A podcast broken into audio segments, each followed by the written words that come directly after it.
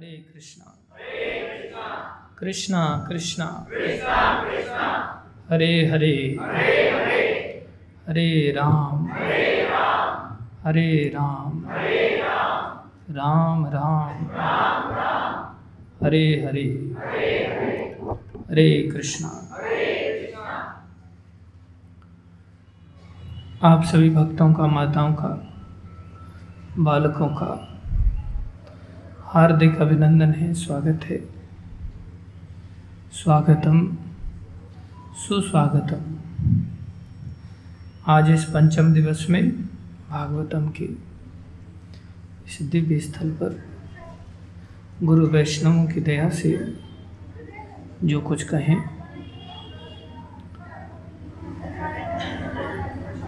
सभी से निवेदन है शांतिपूर्वक ध्यान से श्रवण करें।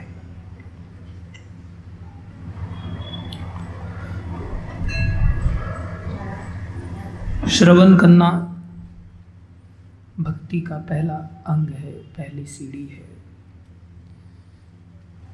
इसी से शुरुआत होती है भक्ति के जीवन की।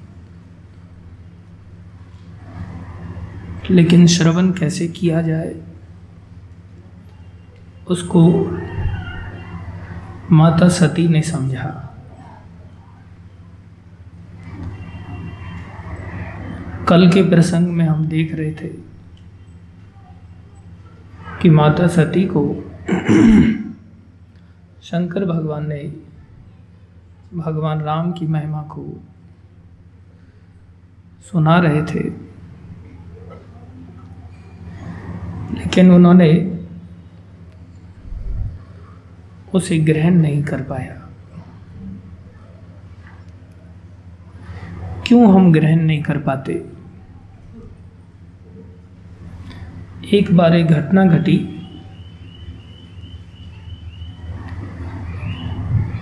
एक ढक्कन और एक मटका। मटका समझते हैं? घड़ा। घड़े को ढक्कन से ढक दिया जाता है। तो घड़े से ढक्कन पूछता है, अरे, मटका। कौन पूछता है? किसको पूछता है? मटके को। अरे, मटका, तुम्हारे पास गिलास आया, तुमने उसको पानी से भर दिया। तुम्हारे पास जग आया, उसको पानी से भर दिया। लोटा आया, उसको पानी से भर दिया।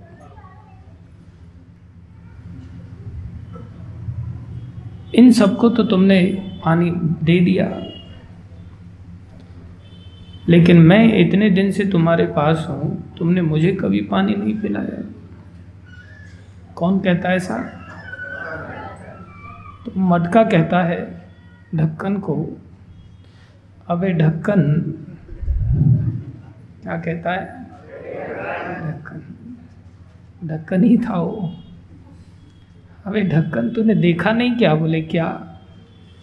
बोले, ये सब लोग आए, इन्होंने पानी लेने के लिए स्वयं को मेरे पानी के स्तर से नीचे रखा तो मैंने उनको पानी दे दिया।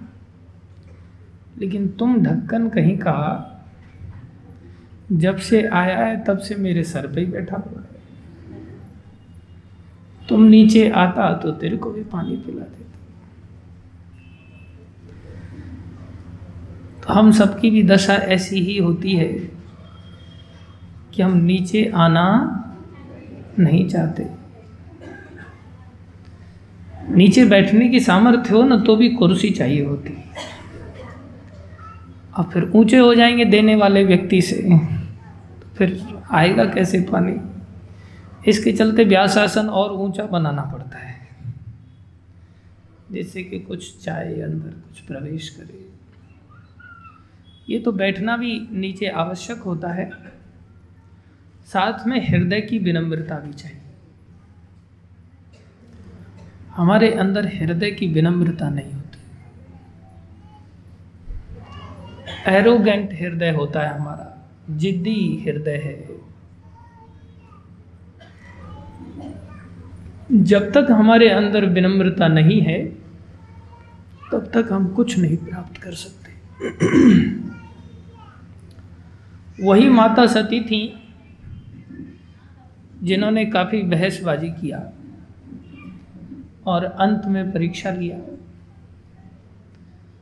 और उनको पछताना पड़ा, शरीर छोड़ना पड़ा। वही माता सती पार्वती शरीर में आती हैं और आकर के कैलाश पर, जहाँ शंकर भगवान विराजते हैं। जहाँ पर वट वृक्ष है सौ योजन विस्तार वाला वृक्ष है। सौ योजन मतलब एक योजन मतलब बारह किलोमीटर। उस वृक्ष का विस्तार कितना है? बारह सौ किलोमीटर। और वहाँ पर फिर माता कथा श्रवण करने जाती हैं। और जाकर के शंकर भगवान के चरणों में ऐसे प्रणाम करती हैं कि अपने मस्तिष्क को पूरा भूमि पर स्पर्श करती है। उसे पंचकोनी प्रणाम कहते हैं। हाथों को आगे करते हुए घुटने स्पर्श होने चाहिए, पंजे स्पर्श होने चाहिए, पैरों के कोहनियाँ स्पर्श होने चाहिए, हाथ स्पर्श होने चाहिए। और मस्तिष्क स्पर्श होना चाहिए। माता ऐसे प्रणाम करती हैं और शंकर भगवान से कहती हैं, अब आप हमें रघुनाथ जी की कथा सुनाइए। और फिर जो अमर कथा के रूप में यही भगवान के चरित्र है, वो भगवान शंकर उनको श्रवण कराते हैं। माता सुनती है। ये कथा साधारण नहीं है। ये कथा ही वास्तव में अमरत्व को देने वाली है। किसको देने वाली है? अमरत्व को देने वाली है। मनुष्य शरीर मरने के लिए नहीं मिला है। बाकी शरीर भी मरते हैं। अगर मनुष्य शरीर में हमने बचने का कुछ प्रयास नहीं किया तो मनुष्य शरीर भी हमारा मर जाएगा। चला जाए और हम अमृत को नहीं प्राप्त कर पाएँगे। अमृत तो इस संसार में नहीं है, क्योंकि संसार ही नश्वर है। अमृत तो भगवान के धाम में है, जो शाश्वत जगत है, जिसे वैकुंठ जगत कहते हैं। उस जगत में जाने का हमारा लक्ष्य होना चाहिए। लेकिन हम छोटे छोटे सुखों में संसार में गिर जाते हैं। सुखों का संसार के सुखों का त्याग नहीं कर पाते, जो कि वास्तव में वो नहीं है, लेकिन उनका भ्रम है। सुखों का क्या है? भ्रम है। सिर्फ़ एक आशा है, जो संसार से सुखों की आशा, जो हमारी जाती नहीं। भ्रमित होने के कारण जो दुखमय संसार है उसमें सुख की आशा हम पागलपन के कारण कर बैठे हैं। और पूरे प्रमाण के साथ एक्सप्लेन करते हैं नहीं, मुझे मिलेगा ये सुख। सुख है, लेकिन संसार में नहीं है। संसार तो दुख आलय है। विद्या आलय में विद्या प्राप्त होती है, औषधि आलय में औषधि प्राप्त होती है, मदिरा आलय में मदिरा प्राप्त होती है, मंत्र आलय में मंत्रालय में मंत्री प्राप्त होते हैं, हिम आलय में हिम प्राप्त होती है, बर्फ़ प्राप्त होती है, दुखालय में सुख प्राप्त होता है। दुखालय में क्या प्राप्त होता है? दुख प्राप्त होता है, सुख नहीं मिलता। ये कुंठ जगत है, यहाँ कष्ट ही मिलते हैं। वैकुंठ जगत जहाँ कोई कष्ट नहीं है, कष्ट से रहित जगत है। वो भगवान का धाम है, वो सुखालय है। हमें वहाँ जाना चाहिए, वो हमारा प्राकृतिक स्थल है। जैसे जानवर जंगल के लिए होते हैं, उनके लिए नेचुरल स्थान है। लेकिन वो कई बार किसी के अंतर्गत मजबूरी में फंसना पड़ता है। जैसे गधा है वो जंगल में भी घूम सकता है। और वही गधा किसी धोबी के चंगुल में भी आ सकता है। तो जब धोबी के चंगुल में आ जाता है तो कौन सा गधा कहलाता है? धोबी का गधा कौन सा? और जंगल में रहता है तो वहाँ कौन सा गधा कहलाता है? जंगल का गधा। जैसे गाँव का सुअर और जंगल का सुअर, जंगली सुअर। समझ रहे हो? गाँव का सुअर वैसे सभ्य नज़र आता है। जंगली सुअर थोड़ा खूंखार नज़र आता है, लेकिन वो गंदगी नहीं खाता। गंदगी गाँव का सुअर खाता है। एक बार एक जंगल का गधा, धोबी का गधा, धोबी अपने गधे को लेकर के घाट की ओर जा रहा है। तो जंगल का गधा उससे मिला। कई बार आदत इतनी पड़ जाती है कि धोबी उस पर कपड़े लाद देता है और वो फिर अपने आप ही एक जगह से दूसरी जगह पहुँच जाता है बिना व्यक्ति के भी। Practice makes man donkey also perfect तो जंगल के गधे की मुलाकात होती है धोबी के गधे से। तो धोबी का गधा, जंगल का गधा देखता अरे, इतना बोझा खूब बोझा लाद देता है, कपड़े लाद देता है। इतना बोझा लाद करके घूम रहा है तो बैठ नीचे। लुढ़का दे ये सारा। कहाँ फंसा हुआ चल हमारे साथ जंगल में घूमेंगे, खेलेंगे। बोले, नहीं, मैं ऐसा गद्दारी नहीं कर सकता अपने मालिक के साथ। अरे, क्या मूर्ख है? बोझा ढो रहा है तो। चल आनंद लेते हैं। बोले, नहीं, मैं तेरे साथ चल पड़ूँगा तो फिर मेरे को घास कहाँ से मिलेगी?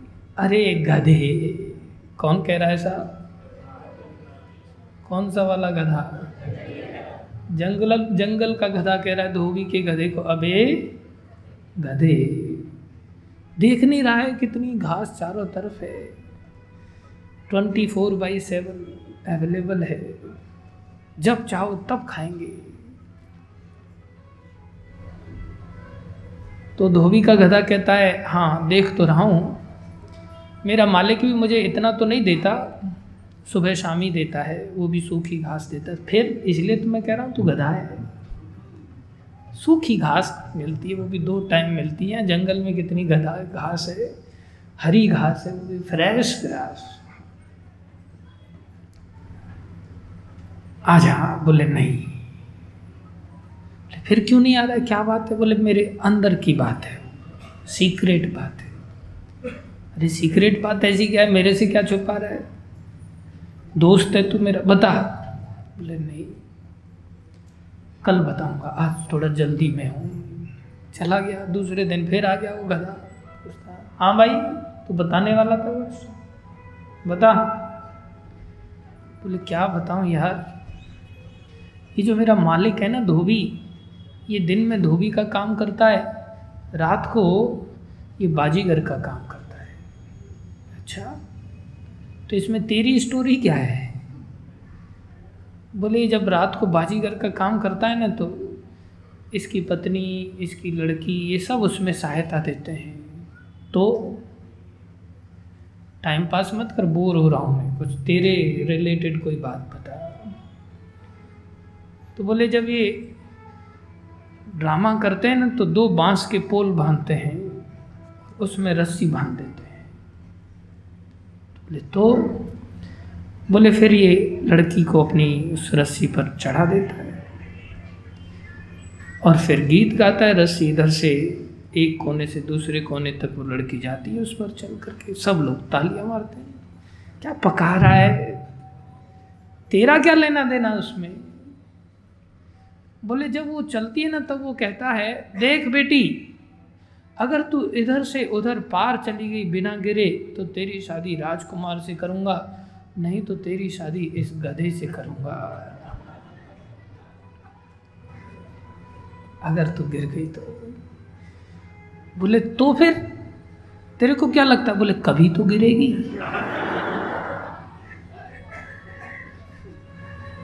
वास्तव में वो कभी नहीं गिरने वाली।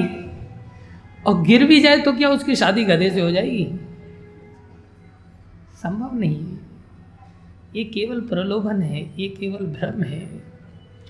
ऐसा ही संसार का ये केवल भ्रम है, जिसमें हमको लगता है, बस दसवीं पास हो जाएगी तो आनंद ही आनंद। बारहवीं पास हो गई तो फिर आनंद ही आनंद। इंजीनियर बन गया तो फिर आनंद ही आनंद। नौकरी लग गई तो फिर तो परमानंद। और छोकरी मिल गई नौकरी के बाद तो फिर अनंतानंद। लेकिन मिलता नहीं है। फिर संतान होगी, फिर वो पढ़ने जाएगी, फिर उसकी नौकरी लगेगी, फिर उसकी बहू आएगी, फिर वो गरम गरम हलवा खिलाएगी हमको। ये पता नहीं वो आती डंडे खिलाती है फिर। नई नई बहू आती तो ऐसा लगता है, अरे बहू हाँ माता जी बड़ा प्यार से बोलती हो। अरे देखो देखो, इसका गले से आवाज़ भी नहीं निकलती, बेचारी, कितनी कोमल है। ले बेटा, खा ले ही कुछ, भोजन कर ले। तो बहुत थोड़ा सा मुँह फाड़ती है थोड़ा सा खाती सास उसकी चिंतित हो जाती है, सोचती देखो, हमारी बहू कुछ खाती नहीं। उसको पता नहीं, चार दिन बाद खोपड़ी खा जाएगी। फिर सोचता आदमी, दादी, बाबा बन जाएँगे, तब सुखी होंगे। फिर बुढ़ापा आकर के घेर लेता है।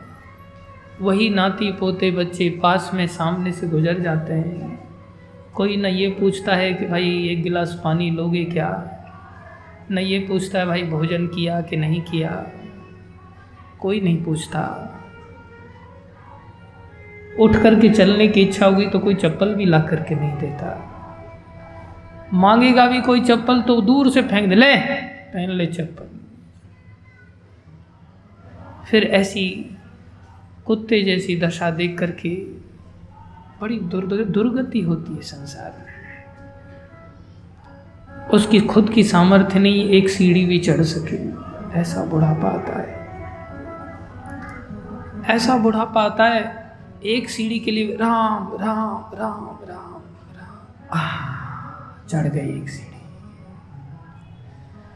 कई बार तो करवट भी नहीं बदला जाता, वो दशा हो जाती बड़ा दर्द भरा बुढ़ापा होता है। फिर आदमी सोचता है, मर जाएँगे तो सुख मिलेगा। हे परमात्मा, उठा ले भगवान भी कह देते हैं, तेरे घर वाले ही नहीं उठा करके तेरे को बिठा रहे मैं क्यों उठाऊं? कठिन हो जाता है। संसार ऐसा ही है। देखो ना, जो देवभूति माता है, राजकुमारी थी, इतना वैभव, ऐसे सुख प्रदान किए करदम ऋषि ने, जो देवताओं के लिए दुर्लभ थे, वो भी ऊब गई उन सुखों से। करदम जी चले गए कपिल भगवान का प्राकट्य हुआ उनके गर्भ से। बोलो, कपिल भगवान की माता ने कपिल भगवान को प्रभु कहकर के संबोधित किया। ये नहीं कहा कि तुम मेरे पुत्र हो। माता कहने लगी, पुत्र, प्रभु, हमारे उद्धार का रास्ता बताइए। इस संसार में कहीं उद्धार नहीं, कहीं सुख नहीं। सुख की वस्तु नहीं मिल रही है तो भी सुख नहीं है, मिल भी जाए तो भी सुख नहीं है। क्यों? ऐसा क्यों? ऐसा इसलिए कि जो सुख मिलता है, वो जड़ सुख है, वो डेड ऑब्जेक्ट्स हैं।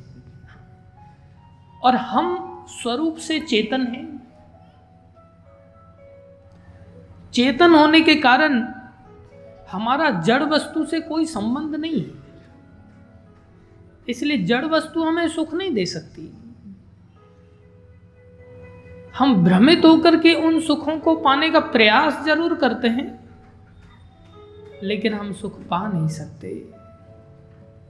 इसलिए सुख तो दिव्य संसार में है, जो चेतन संसार है, जो भगवान का धाम है, जो गोलोक धाम है, जो वृंदावन धाम है, जो वैकुंठ जगत है, वहाँ सुख है। इस संसार में सुख नहीं है। इसलिए कहा है ना आशा एक राम जी की, दूजी आशा छोड़ दे। आशा एक राम जी की, दूजी आशा छोड़ दे। आशा एक राम जी की, दूजी आशा छोड़ दे। आशा एक राम जी की, दूजी आशा छोड़ दे। नाता एक राम जी से दूजे नाथ तोड़ दे। नाता एक राम जी दूजे नाथ तोड़ नाता एक राम जी से दूजे नाथ तोड़ दे। नाता एक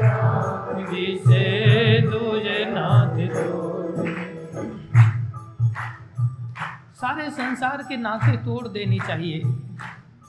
लेकिन हम संसार में ऐसे नाते जोड़ के रखते हैं और उन्हीं नातों से आशा करते हैं। जहाँ नाता होगा, वहीं आशा होगी। जिससे नाता ही नहीं, वहाँ से आशा क्यों करेंगे? भगवान से नाता नहीं तो भगवान से आशा भी नहीं करते। आशा संसार में ही बनी रहती है। महाभारत कहता है, आशा ही परमम दुखम नैर आशा ही परमम सुखम। संसार में आशा रखना ही यही दुख का कारण है। आशा रखनी चाहिए, भक्ति युक्त आशा रखनी चाहिए। संसार के जीवों से क्या आशा करें? भगवान से आशा करना चाहिए। संसार में किसी से नाता नहीं जोड़ना चाहिए। चले गए करदम जी। नाता तोड़ के चले गए। हज़ारों वर्ष व्यतीत किया पत्नी के साथ। छोड़ दिया। कैसे छोड़ पाए? पहले ही भगवान की आराधना बचपन में कर ली थी। इसलिए आराधना के संस्कार थे शुरू में ही। वो संस्कार निकाल के ले गए। हमारे अंदर पहले ही भोगों के संस्कार इतने ज़्यादा होते हैं कि हम निकल नहीं पाते।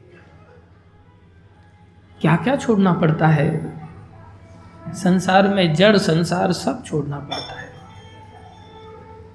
जननी जनक, बंधु सुत दारा जननी जनक, बंधु सुत दारा जननी जनक, बंधु सुत दारा जननी जनक। बंधु सुत दारा तन धन भवन, सुहृद परिवारा, तन धन भवन, सुहृद परिवारा। माता, जननी, जनक पिता, बंधु भाई, सुत बेटा बेटी दारा पत्नी, तन, हमारा शरीर भी छोड़ना पड़ता है। वैसे भी छूटेंगे ना ये सब? धन, जहाँ बैंक बैलेंस वगैरह है सब। भवन, मकान, दुकान, सुहृद हमारे शुभचिंतक, परिवारा परिवारी जन क्या कह रहे हैं भगवान? सब कर ममता ताग बटोरी। सब कर ममता ताग बटोरी। सब कर ममता सब कर ममता ताग बटोरी। हमारी ममता इन सबसे है। सब चीज़ें छोड़ के आने के बावजूद भी शरीर से तो ममता बनी रहती है कि वो छोड़ के कहाँ जाएँगे? शरीर को तो साथ में लेके चलना पड़ता है। शरीर के साथ रहते हुए भी शरीर से आसक्ति नहीं करना, ये इतना सहज नहीं है। मंदिर में रहते हुए किसी को पूछा, आज मंगल आरती नहीं आए भाई? पहले तो घर पे थे, इसलिए बोले, एक भक्त में बोला, आज तो मंगल आरती नहीं। देखी बोले, प्रभु जी, यहाँ सोता हूँ तो आता हूँ, घर सोता हूँ तो फिर कैसे आऊँगा? यहाँ रहता है तो खाता है, घर पे रहता है तो खाता नहीं क्या? घर से भी आना चाहिए, लेकिन घर वाले आने नहीं देते। ममता होती इतना सुबह सुबह कैसे जाएगा? बहुत विरोध सामने आ जाते हैं। लेकिन मंदिर में रहते हुए भी कई बार भक्त लोग आज उठा नहीं बोले, आज उठ नहीं पाए। क्यों? आँख नहीं खुली। मतलब मेरी गलती नहीं, आँख की गलती मैं क्या करूँ? आँख जैसे किसी और की है, आँख नहीं खुली। आँख से प्रीति इतनी ज़्यादा है कि तेरी इच्छा है, जब खुलेगी तू तो ठीक है, नहीं खुलेगी तो सोती रहे। मैं तेरे को डिस्टर्ब नहीं करूँगा, ना किसी को करने दूँगा। आँख नहीं खुली। कैसा करते हम लोग? आँख से प्रीति है, शरीर से प्रीति है, भगवान से प्रीति नहीं है। इसलिए का तन, धन, भवन सब छोड़ना पड़ता है। लेकिन ऐसी प्रीति तो भक्त लोग ही पैदा करते हैं। केवल भक्त और कोई नहीं। भक्तों के अंदर ऐसा आकर्षण होता है, क्योंकि वो भगवान के भक्त हैं ना, भगवान हृदय में उनके वास करते हैं। ऐसा उनका आचरण होता है कि उनकी ओर अपने आप ही व्यक्ति खिंचा चला आता है। होना चाहिए भक्त। प्रभुपाद जी ऐसे भक्त थे। अभी जैसे आपको हमने कहा था, मंगल आरती आना भाई। लेकिन आप लोग नहीं आते मंगल आरती। क्यों? हमारे अंदर वो भक्ति नहीं है ना। हमारे अंदर अगर भक्ति होती तो ऐसा वचनों का प्रभाव पड़ता कि आप जैसे शाम को आ जाते हैं बोले, शाम को तो आ जाते हैं आपके कहने पर, मेरे कहने पे नहीं आते, लंगर के कहने पे आते हैं। लंगर का प्रभाव है, प्रसाद का प्रभाव है, मेरी कोई सामर्थ्य नहीं है कि आप लोग आ जाएँ। अगर मेरी वाणी में ताकत होती तो आप सुबह भी आ जाते। मैं देखता हूँ कई बार लोग नहीं आते तो मेरे को दुख लगता है। आशा रहती है ना कि भाई प्रवचन दिया, दो चार घंटे का कोई परिवर्तन नहीं है फिर फ़ायदा क्या हुआ इतनी मेहनत करने का? कोई भाड़े के वक्ता तो है नहीं कि भाई इतना पैसा मिलना ही मिलना है तो बस काम पूरा करना है। ऐसा तो है नहीं। आशा रहती है। फिर मन ने, मन में ऐसा घूम रहा था कि लोग आते नहीं, आसपास में रहते हैं, शाम को पहुँच सकते हैं, सुबह क्यों नहीं आ सकते? आ सकते हैं। पवित्र नगरी है। फिर मन में विचार आया, अरे, मूर्ख, तेरे अंदर ही भक्ति नहीं है। तेरे अंदर भक्ति होती तो तेरे कमरे में रहने वाला जो भक्त है, वही उठ करके आ जाता। तुम्हारे कमरे में साथ में रहने वाला, रोज साथ में रहने वाला भक्त, वो तो उठ के आता नहीं। तो तुम दूसरों पर क्या प्रभाव डाल सकते हो? तुम्हारे अंदर आचरण की ऐसी सामर्थ्य नहीं। तब फिर मन घूमा और सोचा हाँ सच्चाई है। कैसी तीव्र भक्ति होना चाहिए, कैसा प्रेम होना चाहिए कि व्यक्ति प्रेम, जैसे हम गुरु महाराज के साथ थे तो गुरु महाराज ढाई बजे अलार्म बजता उन्होंने हमें अपने कमरे में थोड़ा सोने का सौभाग्य दिया। वैसे वो सुलाते नहीं किसी को। तो रात को बारह बजे हमें कहते, तुम सो जाओ। तो हम नीचे सो जाते चटाई पर। और सोते तो हम ऐसे करके, और नींद तो आती नहीं थी, महाराज जब करते रहते। बारह बजे हमें कहते, कथा वगैरह सुनने के बाद काफ़ी रोते रोते जब करते प्रेम से। हमें कहते, तुम सो जाओ। हम सोने जाते, हम ऐसे आँखों को ढकते, थोड़ा सा आँखें तो मानती नहीं। गुरु जी बैठे हुए कैसे? थोड़ा डर भी है। तो ऐसे हाथ किया तो कुर्ता थोड़ा ऊँचा उठ गया हाथ के कारण। तो थोड़ा पेट दिखने लग गया। गुरु जी कहते, कुर्ता नीचे कर। कुर्ता नीचे किया। अब फिर कैसे सोना है होगा? फिर जैसे तैसे करके ढाई बजे अलार्म बजा। महाराज, एकदम से अलार्म बजते ही छोटे बच्चे जैसे उछल के खड़े हो जाते ऐसे एकदम से उछल के खड़े हो गए। और जब वो उछल के खड़े हो गए तो अंदर जाने लगे बाथरूम की ओर। अब जब वो उछल के खड़े हो गए एक ही अलार्म में, अब हम उनके आचरण से सीख रहे हैं ना, इतना आकर्षण है, हमारी भी नींद खुल गई, हम भी उठने लगे, तू सो जा, तू सो जा। कैसा प्रभाव है उनका? बोले, हम भी प्रभुपा जी के साथ जब रहते थे तो प्रभुपा जी हमें कहते, तुम चार बजे उठना। और सारी रात प्रभुपा जी बोले, जागते रहते थे। तो महाराज कहते, तुम सो जाओ। मतलब नहीं महाराज, मैं नहीं सो पाऊँगा अभी। अच्छा तेरी इच्छा, फिर उठ जा। अगर महाराज जी अलार्म को पहले अलार्म में न उठ के उसको बंद कर देते और फिर तीन बजे उठते फिर तीन बजे दूसरा अलार्म बजता, उसको भी बंद कर देते। तो फिर हम जैसे चेले क्या सीखते? हम सोचते, केले बन जाओ, अब चेले की क्या ज़रूरत है? आराम से सो जाओ। जब गुरुजी दो बार बंद करके सो सकते हैं तो फिर हम अभी इतने महान थोड़ी बने, हम चार बार बंद करके सोएँगे। तो मैं विचार कर रहा था मन में कि मूर्ख तुम ही नहीं उठते इतना जल्दी। तो तुम दूसरे पार्टनर से कैसे अपेक्षा कर सकते हो? तुम्हारे अंदर ही ऐसी भक्ति का प्रभाव नहीं कि दूसरा व्यक्ति एकदम से हिल जाए, उस चीज़ को अंगीकार कर ले। आशा संसार से नहीं, आशा स्वयं से करने का प्रयास करना चाहिए। आशा भगवान से करने का प्रयास करना चाहिए। तब हृदय में भक्ति जागृत होती है। इसलिए भगवान कह रहे हैं, हम अपेक्षा करते हैं दूसरे लोगों से। स्वयं से अपेक्षा नहीं करते अच्छाई की ओर।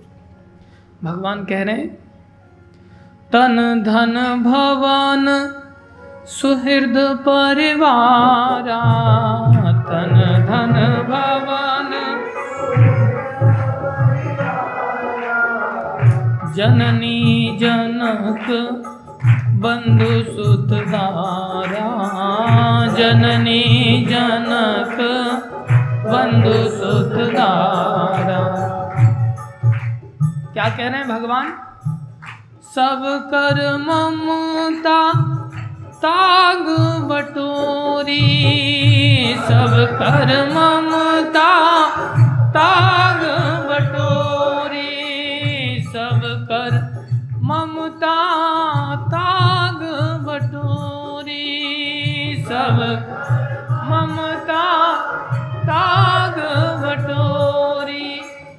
मम पद मन ही बांधे बट डोरी। मम पद बांधे बट डोरी। सबसे ममता खींच करके मेरे चरणों में उस ममता के धागों को एक साथ बट के मेरे चरणों से बाँध दो। ऐसा भगवान का आदेश है। माता देवहूति कपिल भगवान से पूछ रहे प्रभु ये अध्यात्म क्या होता है? इस भौतिकता से मैं ऊब चुकी हूँ। अब मैं अध्यात्म को जानना चाहती हूँ। भगवान कहते माता, ये अध्यात्म तब शुरू होता है जब संसार के सुख और दुख का अनुभूति खत्म हो जाए। आध्यात्मिक मार्ग की शुरुआत कब होती है? जब संसार के सुख और संसार के दुख से हम प्रभावित ना हो। संसार के सुख से प्रभावित हो रहे इसका मतलब अभी हम भौतिक बने हुए हैं। मन हमारा संसार में अटका हुआ है। संसार के दुख से प्रभावित हो रहे मतलब संसार में हमारी आसक्ति है। तभी कोई वस्तु छीनने पर हमें दुख देगी।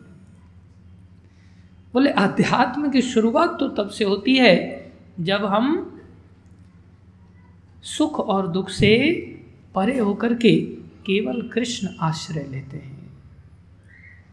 केवल कृष्ण का ही शरण लेते हैं, कृष्ण का ही चिंतन हो। सुख का चिंतन है तो अध्यात्म में अभी नहीं चढ़ पाए।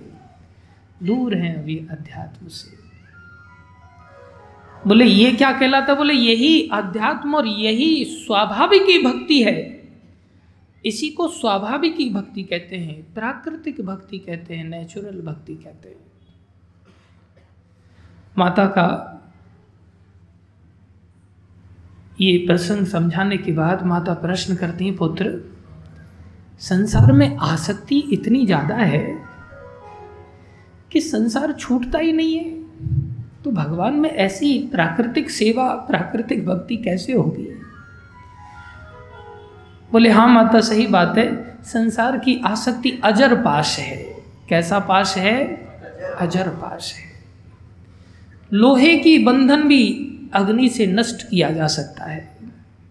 बाकी रस्सी आदि तो छोटी चीज़ें हैं। लेकिन जो आसक्ति का बंधन है, वो मरने के बाद भी कटता नहीं है। मरने के बाद भी नहीं कटता। एक स्त्री अपने मायके जाने के लिए जिद करने लगी अपने पति से। कहने लगी कि मुझे जाना है। बोले, ठीक है, चले जाओ, लेकिन गहने पहन करके मत जाना। वो बहुत सारे गहने पहन करके गई, क्योंकि गहने पहन करके तो दिखाना होता है। रास्ते में उसे लूट लिया और उसका हत्या कर दिया।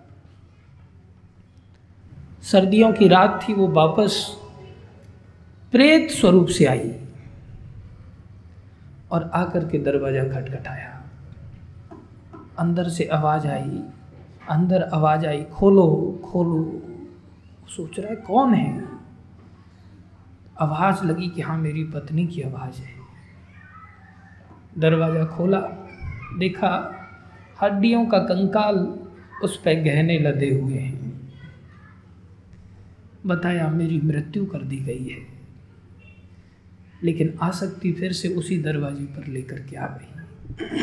मरने के बाद भी लोग सपनों में आते हैं ना, अपना दुख रोते हैं। कैसे पहुँच जाते हैं? आसक्ति के कारण। ये आसक्ति नष्ट नहीं होती, ये अजर पास है। चिता में शरीर जल गया, लेकिन उसकी आसक्ति नहीं जलती। बोले, जब तक आसक्ति नहीं जल रही है, तब तक जन्म मरण का चक्र खत्म होने वाला नहीं तो बोले, पुत्र, क्या करें? इसका उपाय क्या है? ये आसक्ति ही संसार है। आसक्ति ही पुनर्जन्म है। आसक्ति ही चौरासी लाख योनियाँ हैं। आसक्ति ही बंधन है। ये तो ऐसा बंधन है कि खुलता ही नहीं कभी बोले हाँ ये साधारण लॉक नहीं है, ये अलीगढ़ का ताला है। कहाँ का ताला है? अलीगढ़ का ताला है। इस भौतिक संसार का बड़ा सशक्त ताला है, खुलता नहीं। बोले, कोई उपाय? बोले, इसको एक साइड में चाबी घुमाते हैं तो ताला बंद हो जाता है और एक साइड में घुमाते हैं तो ताला खुल जाता है। बस चाबी को क्या करना है? अपोजिट साइड में घुमाना है। क्या मतलब? बोले, जो आसक्ति संसार में है मैया, उस आसक्ति को भक्तों में घुमा देना है बस। क्या करना है? जो संसार में आसक्ति है, वहाँ से हटा करके उसे भक्तों में लगा देना है। बस इतना सा काम करना है, भक्तों से फिर हमें कथा सुनने को मिलेगी जब भक्तों में आसक्ति हो जाएगी, भक्तों सताम प्रसंगान, मम वीर संभिदो मेरी कथाएँ श्रवण करने को मिलेंगी और उस कथा से क्या होगा? उस अश्रद्धालु हृदय में भक्ति का अंकुर उदय हो जाएगा। पत्थर हृदय में अंकुरित हो जाएगा भक्ति का बीज।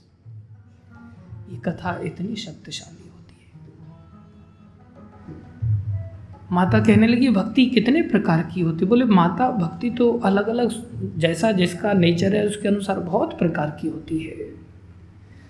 लेकिन सबसे अच्छी भक्ति होती है, जो बंधन से मुक्त करती है, उसे निर्गुणा भक्ति कहते हैं, उसे शुद्धा भक्ति कहते हैं, उसे अकिंचना भक्ति कहते हैं। बोले, वो भक्ति कैसी होती? है बोले, उस भक्ति में ये नहीं देखा जाता कि भक्ति क्यों कर रहे हैं, बस कर रहे हैं भक्ति। भक्ति करना ही हमारा लक्ष्य है। करते जाना, क्यों करना ये पता नहीं बस करना है। भक्ति मतलब कृष्ण की सेवा। क्यों करनी है?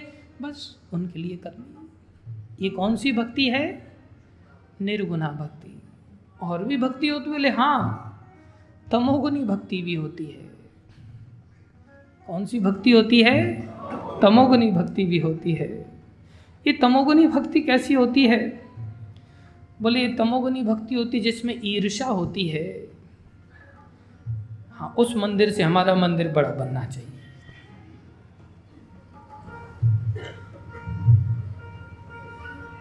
उससे बड़ी गाड़ी हमारे मंदिर में होनी चाहिए।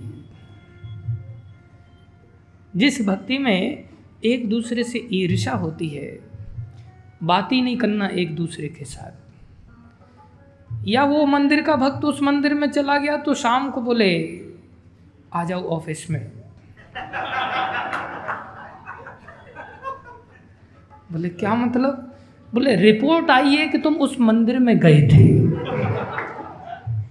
मतलब रिपोर्ट आई है उस मंदिर में, जैसे कि मदिरालय में चला गया था, या किसी वेश्यालय में चला गया था, या कैसा ऐसा जघन्य काम कर दिया भाई उस मंदिर में जा कर के। रिपोर्ट आई है, तुम उस मंदिर में चले गए थे। या कोई मंदिर छोड़ करके भक्त बेचारा चला जाए और छोले कुलचे बेच रहा है? देखा, क्या हाल हो रहे तेरे छोले कुलचे? बेच, मर। और अगर वो दूसरे मंदिर में चला गया, गुरुदेव, देखो उस मंदिर में जाकर के उसने रख लिया उसको। प्रेसिडेंट को बुलाया जाए। कैसे हिम्मत होगी तुम्हारी उस मंदिर के भक्त को अपने मंदिर में घुसाने की? मतलब छोले कुलचे बेचे, वो चलेगा। इसे ईर्षा युक्त भक्ति कहते हैं। हिंसात्मक भक्ति।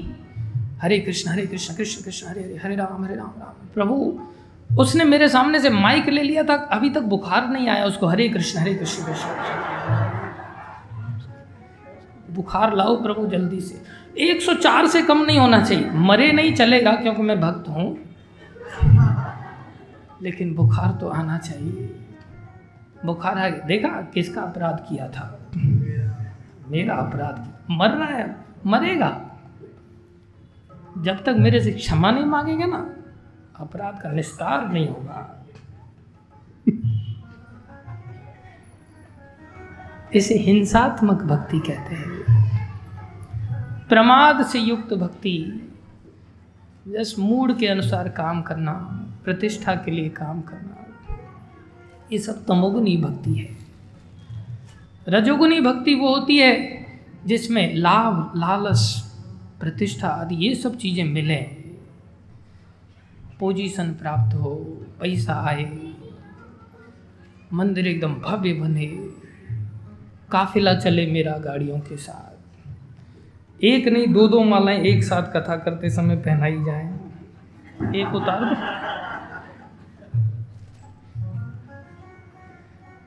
एक बार दो पहना दिया तो आज एक ही पहना ही बोले। ऐसी लोभ लालच के साथ जब भक्ति की जाती नौकरी लग जाए। हे विष्णु भगवान, नहीं लगी, अब पूजा करवा लेना मेरे से। करूँगी तेरी पूजा। इतने दिन से बृहस्पतिवार उपास रह कर, रख रख के शरीर को मैंने पिंजर बना लिया। तेरे को इतना भी काम करते नहीं आता, नौकरी नहीं लगा सकता मेरे बेटे की। ये सब रजोगुनी भक्ति है। सतोगुनी भक्ति, हम कर्मों के बंधन से छूट जाएँ, मोक्ष को प्राप्त हो जाएँ, हमारे कर्म कट जाए, हमारे बुरे कर्म जिससे हम शरीर में दुख पा रहे हैं, रोग आदि लग गए ये सब कर्म कट जाएँ। कर्म काटने की वृत्ति से, धारणा से जो भक्ति की जाती है, कौन सी भक्ति है? सतोगुनी भक्ति। और इससे ऊपर वाली भक्ति है, कर्म हमारे कहीं भी ले जाएँ नरक में ले जाएँ या स्वर्ग में ले जाएँ। मम जन्मनी जन्मनी ईश्वरे भवताद भक्तिर अहेतु की त्वयी। मेरे जन्म पर्यंत जन्म भी हो, मुझे कोई डर नहीं कृष्ण, आपका बस मैं भूलूँ नहीं। आपकी याद सदा मेरे चित्त में बनी रहे। इस धारणा से जो भक्ति की जाती है, वो निर्गुणा भक्ति कहलाती है। हे माता, ये कोई निर्गुणा अगर कोई भक्ति कर लेता है तो उसका बेड़ा पार हो जाता है। माता इतनी ऊपर उठ गई कि कपिल भगवान ने ज्ञान दिया, पुत्र हैं, भगवत स्वरूप हैं। माता को प्रार्थना करते हैं अच्छा तो अब हम जाएँ संसार का त्याग करके? पिताश्री पहले ही चले गए माता कहती है, मेरी आज्ञा है, आप जा सकते हैं।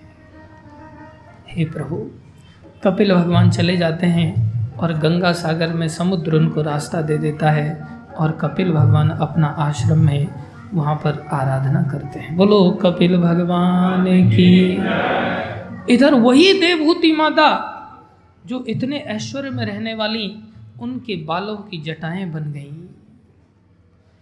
ऐसी अवस्था आ गई, ऐसी परमहंस अवस्था आ गई, ना उनको खाने का ध्यान रहता था ना उनको शरीर का कोई पानी पीने का, ना शरीर का कोई ध्यान नहीं रहता था। वही स्थिति मीराबाई की भी हो जाती थी। दूसरे लोग उनके शरीर का ध्यान रखते थे। ऐसा भगवान की भक्ति में वो लीन हो गई हम सबको उस भक्ति की ओर जाना है, लेकिन चुटकी बजाने से नहीं जाएँगे। उसके लिए इन सब बातों को दिमाग में थोड़ा बिठाना पड़ेगा और एक लक्ष्य निर्धारित करना पड़ेगा। हमें जाना किधर है? ये बात ध्रुव महाराज जी को नारद जी ने पहले ही समझाया था, लेकिन ध्रुव महाराज का वेग इतना ज़्यादा था कि वो उस बात को नारद जी के समझाने पर उस समय नहीं समझे। लेकिन बाद में जब राज्य में फंस गए, तब उनको ये बात समझ आई और फिर उन्होंने वही निर्गुण भक्ति को अपनाया। हम सबको ये सीखना होगा। ध्रुव महाराज, उन्होंने दो विवाह किए, एक पत्नी भूमि, एक भ्रमी, एक इला। इला पत्नी से उत्कल नाम के पुत्र पैदा हुए। ये उत्कल परमहंस भक्त थे। एकदम पागलों की तरह तरह रहते थे। संसार उनको पागल समझता था, लेकिन भगवान की भक्ति में, निर्गुणा भक्ति में तरलीन रहते थे। उन्होंने राज्य आदि नहीं किया। भ्रमी से कलप, वत्सर और राजा, ये जो है, वत्सर राजा हुए। उनके आगे चल करके पुष्पार्ण हुए, उनके पुत्र हुए महाराज अंग। महाराज अंग बड़े धर्मात्मा थे, इनके कोई संतान नहीं थी। बड़े दुखी रहते थे, बिना संतान के क्या जीवन है? राज है, सेना है, धन है, खजाना है, सब कुछ है, संतान नहीं है। संतान हुई, आगे चल करके उसका नाम वेन रखा गया। और जब वेन रखा गया तो वेन इतना दुष्ट बालक था कि वो खेल खेल में बच्चों को उठा उठा के कुएँ में फेंक देता था, नदी में फेंक देता था, गला दबा देता था, मार डालता था ज़िंदा ही। आए दिन महाराज के पास शिकायत आती थी, महाराज अंग बड़े दुखी हुए। महाराज अंग सोचने लगे, ये होते ही मर जाता तो अच्छा रहता। इससे अच्छा तो संतान नहीं होती तो अच्छा रहता। महाराज अंग दुखी हो गए। एक दिन उन्होंने रात्रि में निश्चय लिया कि संसार छोड़ देने में ही कल्याण है। उन्होंने राजपाट छोड़ करके जंगल में चले गए। वहाँ जा कर के अपनी आराधना करने लगे। आराधना का इतना आनंद आया तो भगवान को धन्यवाद कहने लगे, बोले, ऐसी संतान तो हर व्यक्ति के घर में होनी चाहिए। क्योंकि सर पे जब तक जूते नहीं पड़ते ना, आदमी को अकल कहाँ थी? बोले, मैं पहले कह रहा था, संतान नहीं हुई।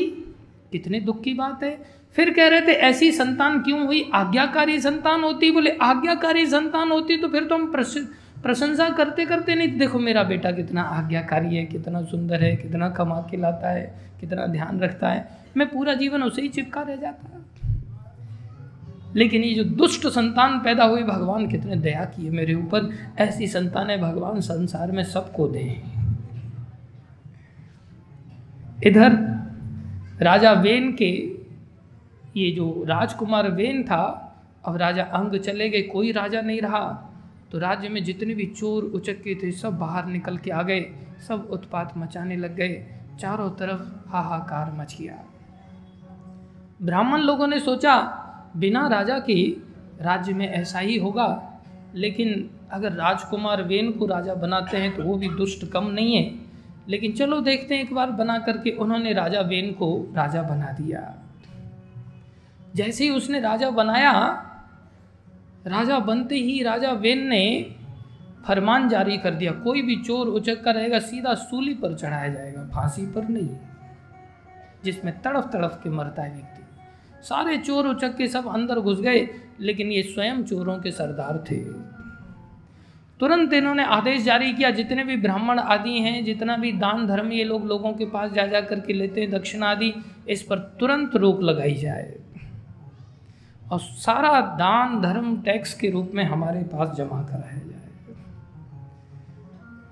और सब ब्राह्मणों को खोज खोज करके धुनाई करना चालू कर दिया है। ब्राह्मण लोग बड़े दुखी हुए। ब्राह्मणों ने सोचा, ऐसा दुष्ट राजा, चलो समझा करके आते हैं। सब इकट्ठे होकर के समझाने के लिए गए। कहने लगे, अरे राजन, धर्म का प्रचार करने से तो वैभव बढ़ता है। तो राजा बेन कहने लगा, अरे तुम लोग अब मेरे कोई पाठ पढ़ाओगे? देखते नहीं मैं राजा हूँ। राजा के अंदर ब्रह्मा, विष्णु, महेश, देव आदि सबका वास होता है। इसलिए मैं जो कहूँ वही ठीक है। ब्राह्मण लोग सोच में पड़ गए, अरे, इस मूर्ख को समझाना तो बहुत कर करके एकदम से हुंकार मारा। एक ही हुंकार में उसके प्राण निकल गए। ये ब्राह्मणत्व का तेज होता था। फिर दुष्ट लोग पैदा होने लगे, बोले, अब क्या किया जाए? उसके शरीर को मथा गया और उसके शरीर का मंथन करके जैसे ही मथने लगे तो एक छोटा सा काले रंग का, जिसके हाथ पैर बहुत छोटे थे, बौने व्यक्ति के रूप में एक पुरुष पैदा हुआ, जिसकी ठोड़ी बड़ी लंबी थी। सब ऋषि मुनि कहने, अरे, देखो, ये इसका पाप निकला है। उसका नाम निषाद रखा, जंगली जाति एक प्रकार से जंगल में चला गया हो। उसके पश्चात फिर उसका मंथन किया तो उसके शरीर से दो दिव्य स्वरूप वाले व्यक्तित्व प्रकट हुए। एक महाराज प्रथु और एक उनकी पत्नी अर्ची के रूप में प्रकट हुई, जो भगवान के ही अवतार थे। बोलो प्रथु महाराज की। प्रथु महाराज बड़े महान राजा हुए। इनके नाम से ही इस धरती का नाम पहले मेदिनी था। प्रथु महाराज ने जब इस पर शासन किया तो इस धरती का नाम पृथ्वी पड़ा। प्रथु महाराज ने इस पर अद्भुत शासन किया। पहले सारी धरती उबड़ खाबड़ थी। प्रथु महाराज ने अपने बाण की नोक से ही सारी धरती को समतल बनाया, रहने लायक बनाया। फिर इन्होंने यज्ञ किए। इनके यज्ञों को देख करके देवराज इंद्र घबरा गए। देवराज इंद्र को ऐसा लगने लगा, शायद ये अश्वमेध यज्ञ सौ अगर पूरे कर लेंगे तो कहीं मेरा इंद्रासन तो नहीं हड़प लेंगे। अरे वो तो साक्षात भगवान के ही अवतार थे। अंत में देवराज इंद्र क्या करते? यज्ञ के घोड़े को चुरा चुरा के ले जाते। अत्रि आदि ऋषि कहते, देखो, यज्ञ का घोड़ा चुरा करके लेके जा रहे देखो, ये इंद्र है। तुरंत महाराज प्रथु धनुष बाण लेकर के खड़े हुए। इसकी ये मज़ा। इतनी देर में बैठो। अरे महाराज, बैठो बैठो। आप यजमान हैं, आप यज्ञ में बैठे हुए आप ऐसे क्रोध करेंगे तो कैसे काम चलेगा? आप बैठो यहीं। इनका पुत्र था, वो खड़ा हुआ, वो इंद्र के पीछे गया। उसका नाम विजिताश्व था। वो बार बार इंद्र के पीछा करते, इंद्र घोड़े को बाँध करके, दूसरा साधु का वेश बना करके, ऊट पटांग साधु का वेश बना बना करके गायब हो जाते। अंत में कई बार ऐसा प्रयास किया।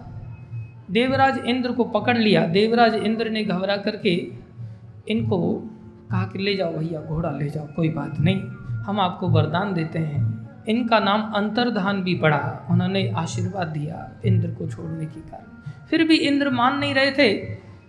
तो अंत में ऋषि मुनि बोले, हम इंद्र को ऐसा मंत्रों का उच्चारण करेंगे कि इंद्र स्वयं आके यज्ञ में गिर जाएँगे। ऐसे ऐसे मंत्र विधि।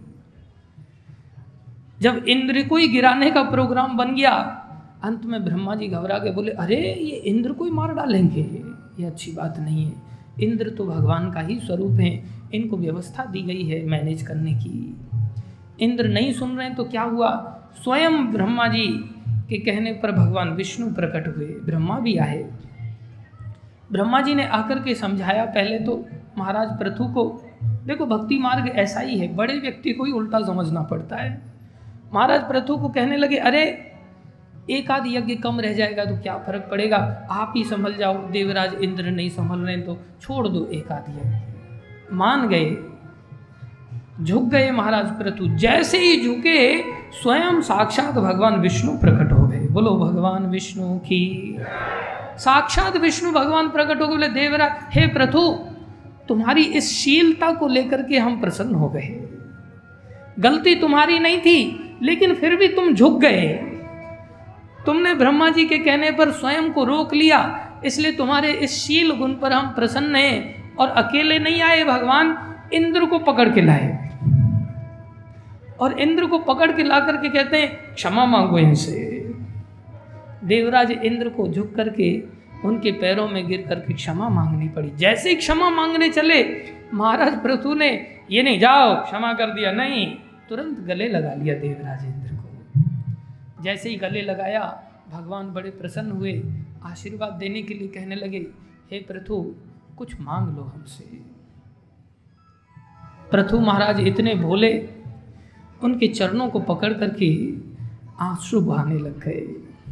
भगवान जब आते हैं तो धरती को स्पर्श नहीं करते, धरती से ऊपर रहते हैं, लेकिन भगवान भी उनके चरणों में लिपट जाने के कारण ऐसा कसके चरण पकड़े टक से भगवान नीचे आकर के ज़मीन पर बैठ गए। ज़मीन पर आकर के खड़े हो गए भगवान और कहने लगे, आशीर्वाद मांगो। प्रथु महाराज कहने लगे, प्रभु, अगर आप देना ही चाहते हैं हमें तो आप हमें दस हज़ार कान दे दो। ऐसा वरदान कभी किसी ने नहीं मांगा होगा। दस हज़ार कान दे दो। बोले, ये कान क्या मांग रहे हो भैया? ये भी कोई मांगने की चीज़ है क्या? हर हर जगह ही कान हो जाए तो कैसा लगेगा व्यक्ति? बोले, आप जो चाहें सो दे दो फिर। इतने भावुकता देखा, भगवान ने भगवान ने कहा, हम आपको अपनी अनपायनी भक्ति दान देते हैं। बोलो प्रथु महाराज की। बोलो, भक्ति माता की। भक्ति माता ही सबसे बड़ा धन है। काक भूषण जब भगवान राम से पूछे जाने पर कि तुम कुछ मांग लो तो भगवान राम ने बहुत सारे प्रस्ताव दिए। लोक ले लो, अप्सराएँ ले लो, धन ले लो, अमृत ले लो, जो चाहो सो ले लो। काकभूषण भी सोच रहे, इतनी सारी चीज़ें बता दिया, लेकिन अभी तक भक्ति का नाम तो लिया ही नहीं। तो काकभूषण भी कहने लगे, प्रभु, आप इतना सब कुछ लिस्ट मत बढ़ाओ, अगर देना ही है तो भक्ति दे दो। जैसे ही सुना, भगवान राम कहने लगे कौआ कौआ होते हुए बहुत चालाक है। देखो इसको पता है कि भक्ति सबसे बड़ी चीज़ है। वास्तव में भक्ति सबसे बड़ी चीज़ है। भक्ति तात अनुपम सुख मूला। भक्ति तात अनुपम सुख मूला। देखो, संसार में सुख को तोला जाता है ये सुख कितना बड़ा है, ये किसके बराबर का है, ये किसके बराबर का है? लेकिन भक्ति का तो तोलने वाली कोई चीज़ ही नहीं है। अनुपम है, इसकी कोई उपमा ही नहीं दी जा सकती। जैसे कहते हैं ये इतना सुंदर है जितना चंद्रमा है। तो उपमा दी गई है, बराबरी की गई है, लेकिन भक्ति की तो कोई बराबरी नहीं कर सकता। भक्ति तात अनुपम सुख मूला भक्ति तात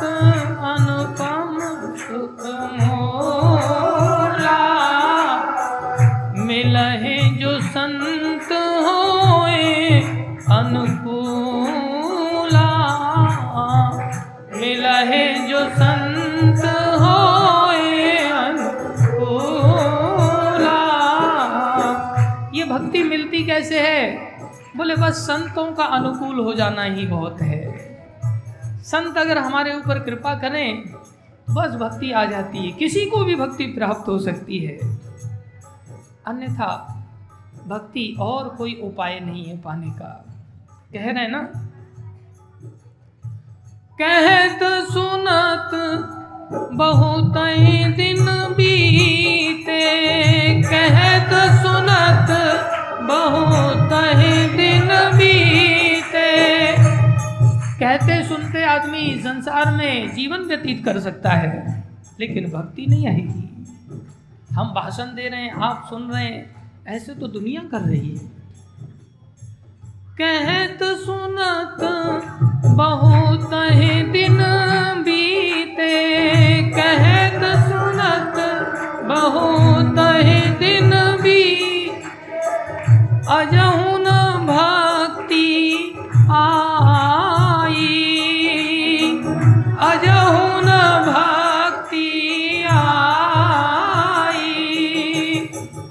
कहते सुनते चले जाओ, लेकिन भक्ति नहीं आएगी। बहुत रहस्य की बात है। भक्ति नहीं आती। साधु संत, कृपा बिन कोने। साधु संत, कृपा बिन कोने। कहे कौने रति पाई? कहे कौने रति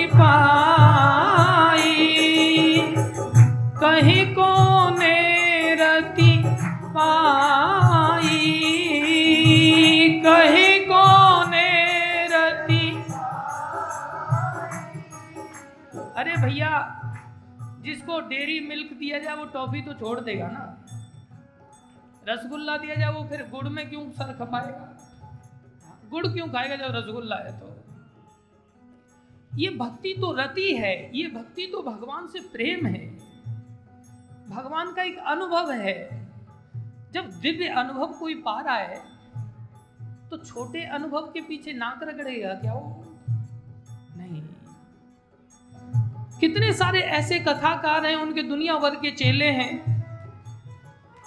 और वो उनसे जीवन भर जुड़े रहते हैं, कथाएँ सुनते रहते हैं, आदान प्रदान होता रहता है। और जब हम दुकान पे जाते हैं, हम कहते हैं, भैया, ये प्रभुपा जी का ग्रंथ है, ले लो, प्रभुपा जी से जुड़ो। प्रभुपा जी बड़े महान संत हुए। वो कहते नहीं, हम इनसे जुड़े हुए हैं। अच्छा।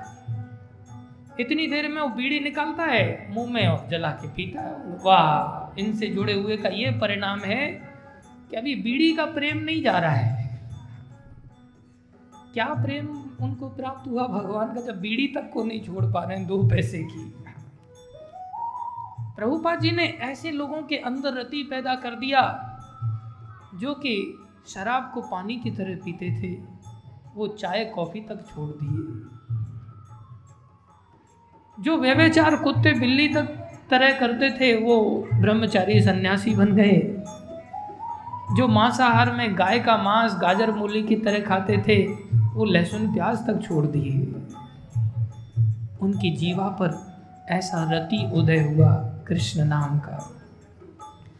इसलिए कह रहे ना कहत सुनत बहुत दिन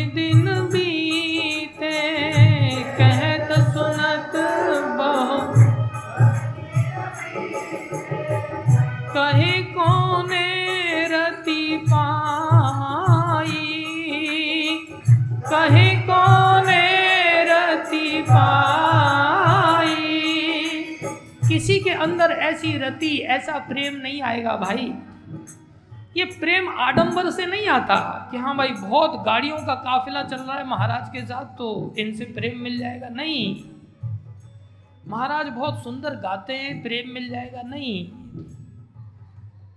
महाराज श्लोक की झड़ियाँ लगा देते हैं? नहीं। महाराज के इतने शिष्य हैं तो आपको प्रेम मिल जाएगा? नहीं। अरे, लाखों रुपए मीटर का कपड़ा यदि वो सूखा है तो ज़मीन तो सूखी रहेगी ना, जहाँ उसको रखेंगे। और दो रुपया मीटर का भी जो फटा टाट है, अगर वो गीला है, उसको ज़मीन पर रख दो तो ज़मीन कैसी हो जाएगी? गीली हो जाएगी।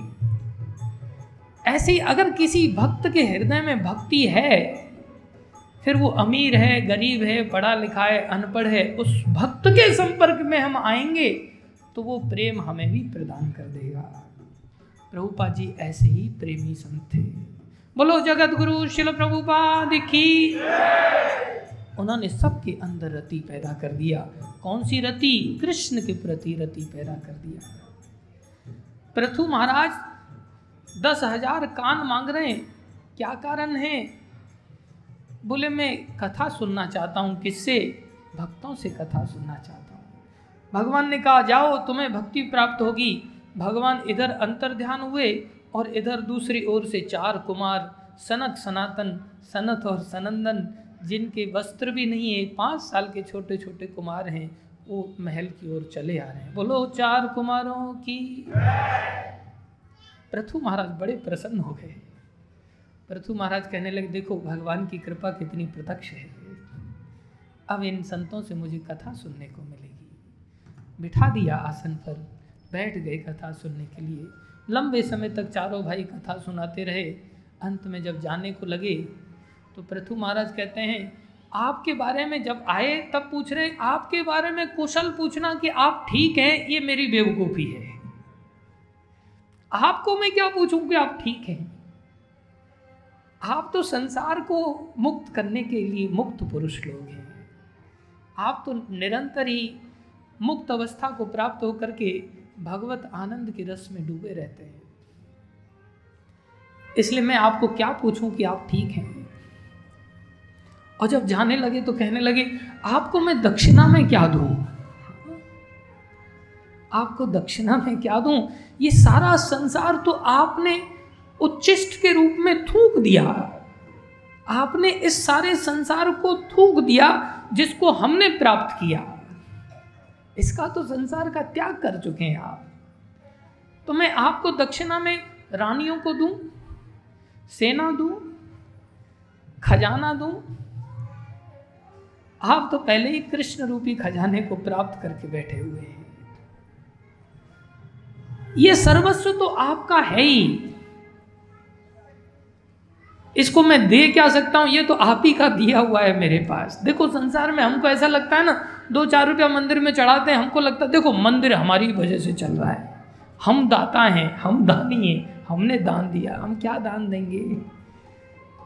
ये सारी सृष्टि तो भगवान की, भक्तों के कारण ये सृष्टि चल रही है। भक्त लोग भजन कर रहे हैं तो बरसात हो रही है, बरसात हो रही है तो अन्न उग रहा है। सृष्टि चल रही है, अन्यथा हम भूखे मर जाएँ। वास्तव में भक्तों के खिलाए हम खा रहे हैं। हमारे खिलाने पर भक्त लोग नहीं खा रहे हैं। ये प्रथु महाराज के प्रसंग से भागवत में बड़ी अद्भुत शिक्षा प्राप्त होती है। बोले, मैं आपको कुछ नहीं दे सकता। सर्वस्व आपका है। मैं बस आपसे कृपा याचना ही करता हुआ एक याचक ही बना रहना चाहता हूँ।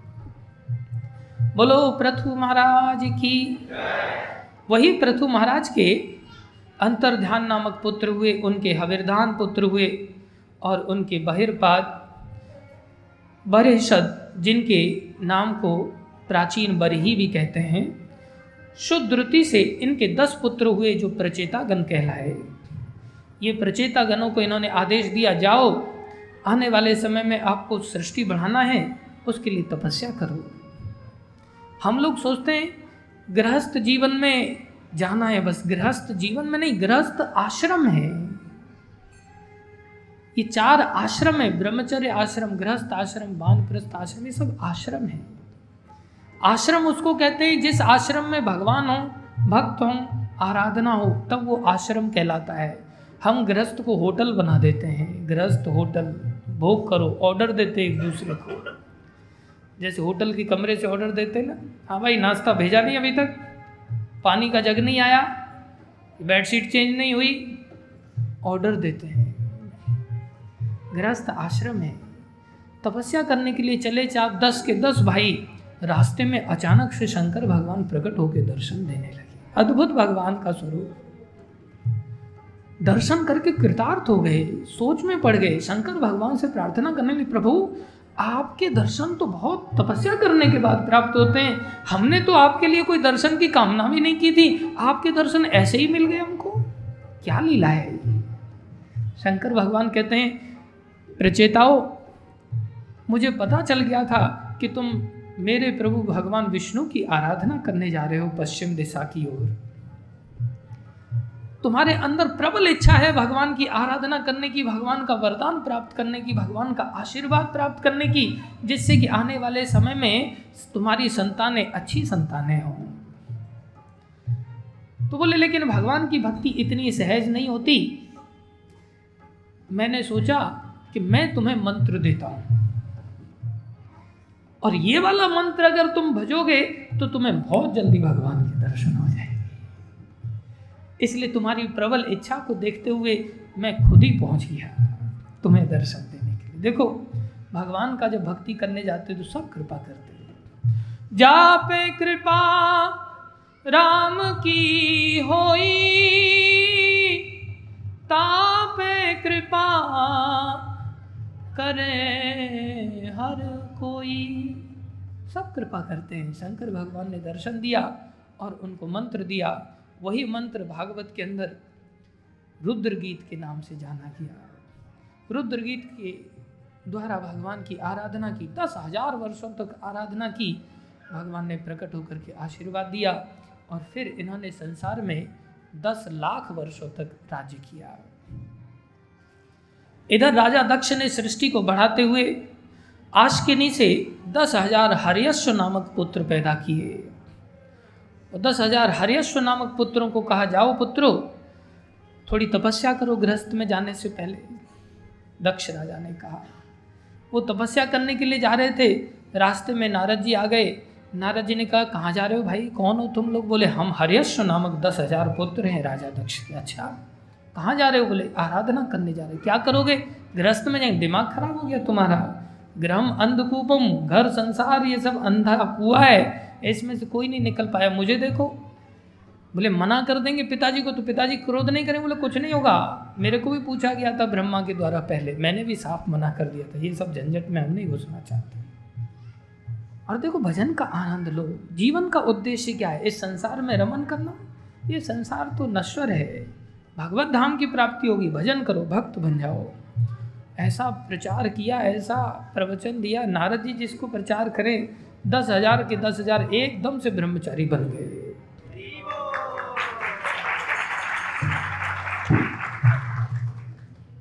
ऐसा अद्भुत प्रचार पहली बार नारद जी ने किया। अब दस हज़ार ब्रह्मचारी बन गए, राजा दक्ष को पता चला, सबके सर मोड़ मोड़ दिए गए, सबको सैफरोन कपड़े पहना दिए गए। अब तो जगह जगह कीर्तन हो रहा है। राजा दक्ष बोले, चलो, कोई बात नहीं, इन लोगों की भी ज़रूरत तो है ही खैर समाज में। ठीक है, अब बन गए तो कोई बात नहीं। फिर प्रयास किया उन्होंने, फिर एक हज़ार बहुलाश्व नामक एक लौट तैयार किया। एक हज़ार पुत्र पैदा किए। उनको जाओ, आराधना करो, गृहस्थ में जाना है। वो जाने लगे। रास्ते में फिर नारद जी आ गए। नारद जी कहते, अरे राजा दक्ष के पुत्र तुम बोले हाँ तो तुम्हें बड़े भाइयों की ओर देखना चाहिए। कहाँ जा रहे हो तुम? अरे यत यत आचरती श्रेष्ठ। तत्ते वेतरोजन जैसा श्रेष्ठ लोग आचरण करते हैं, वैसा सबॉर्डिनेट्स को आचरण करना चाहिए, अनुगत्य को आचरण। देखो, उनसे सीखो कुछ। तुम लोग नहीं तो उनसे मूर्ख सिद्ध हो जाओगे समाज में। वो इतने बुद्धिजीवी, तुम गधे। अरे बड़े भाई से छोटे भाई को और तेज होना चाहिए। तो क्या करना बोले, साहब, मुंडन करवाओ फटाफट। दूसरे लौट का भी मुंडन करा दिया गया। और फिर ये भी सैफरोन लेकर के पिताश्री से आशीर्वाद लेते हुए इधर उधर गुजर रहे थे। तब तो राजा दक्ष का इतना पारा चढ़ गया। बोले अच्छा नारद की करतूत है। पहुँच गए। जब मुंडन चल रहा था, वहीं पहुँच गए। नारद तुम्हारा ये दुस्साहस, तुम्हें तो किसी का घर बार पसंद ही नहीं है। तुम खुद बाबा जी बन करके घूमते रहते हो, दूसरे का घर बसे, तुम्हें तो बहुत जलन होती होगी ना। बहुत प्रचारक बनते हो, बहुत लंबे लंबे भाषण देते जाओ, श्राप देता हूँ। आगे से तुम एक जगह पर टिकोगे ही नहीं। भटकना पड़ेगा तुम्हें। नारद जी प्रसन्न हो गए। बोले अच्छा है, और लोगों के बीच में प्रचार करेंगे। और अच्छा प्रचार प्रसार होगा। इस प्रकार से नारद जी ने वैसे भक्तों के ऊपर शाप वगैरह कुछ असर नहीं करता। भक्त सब विनम्रता से स्वीकार कर लेते हैं क्योंकि वो आखिर में भगवान के भक्त हैं। फिर राजा दक्ष ने पुत्र पैदा करना बंद कर दिया। सोचे अब स्त्रियाँ पैदा करेंगे तो उन्होंने साठ कन्याएँ पैदा की और उनको अलग अलग ऋषियों के साथ विवाह किया। इधर जो उत्तान पाद के एक भाई थे महाराज प्रियव्रत, वो भी नारद जी से शिक्षा ग्रहण कर रहे थे। और जब नारद जी का कोई शिष्य बन जाता है या नारद जी की इस परंपरा में भी जुड़ता है तो उसके संसार में जाने की संभावना बहुत कम हो जाती है। महाराज, प्रियव्रत भी मन बना रहे थे वैराग्य लेने का। इतनी देर में राजपाट कौन चलाएगा? स्वयं ब्रह्मा जी प्रकट हुए। ब्रह्मा जी ने महाराज प्रियव्रत को समझाया और वो ब्रह्मा जी के समझाने पर राजा बने और 11 अरब वर्षों तक महाराज प्रियव्रत ने शासन किया। महाराज प्रियव्रत की पत्नी बनी, विश्वकर्मा की पुत्री बरहिस्मती उनके तीन पुत्र हुए उत्तम, तामस और रैवत।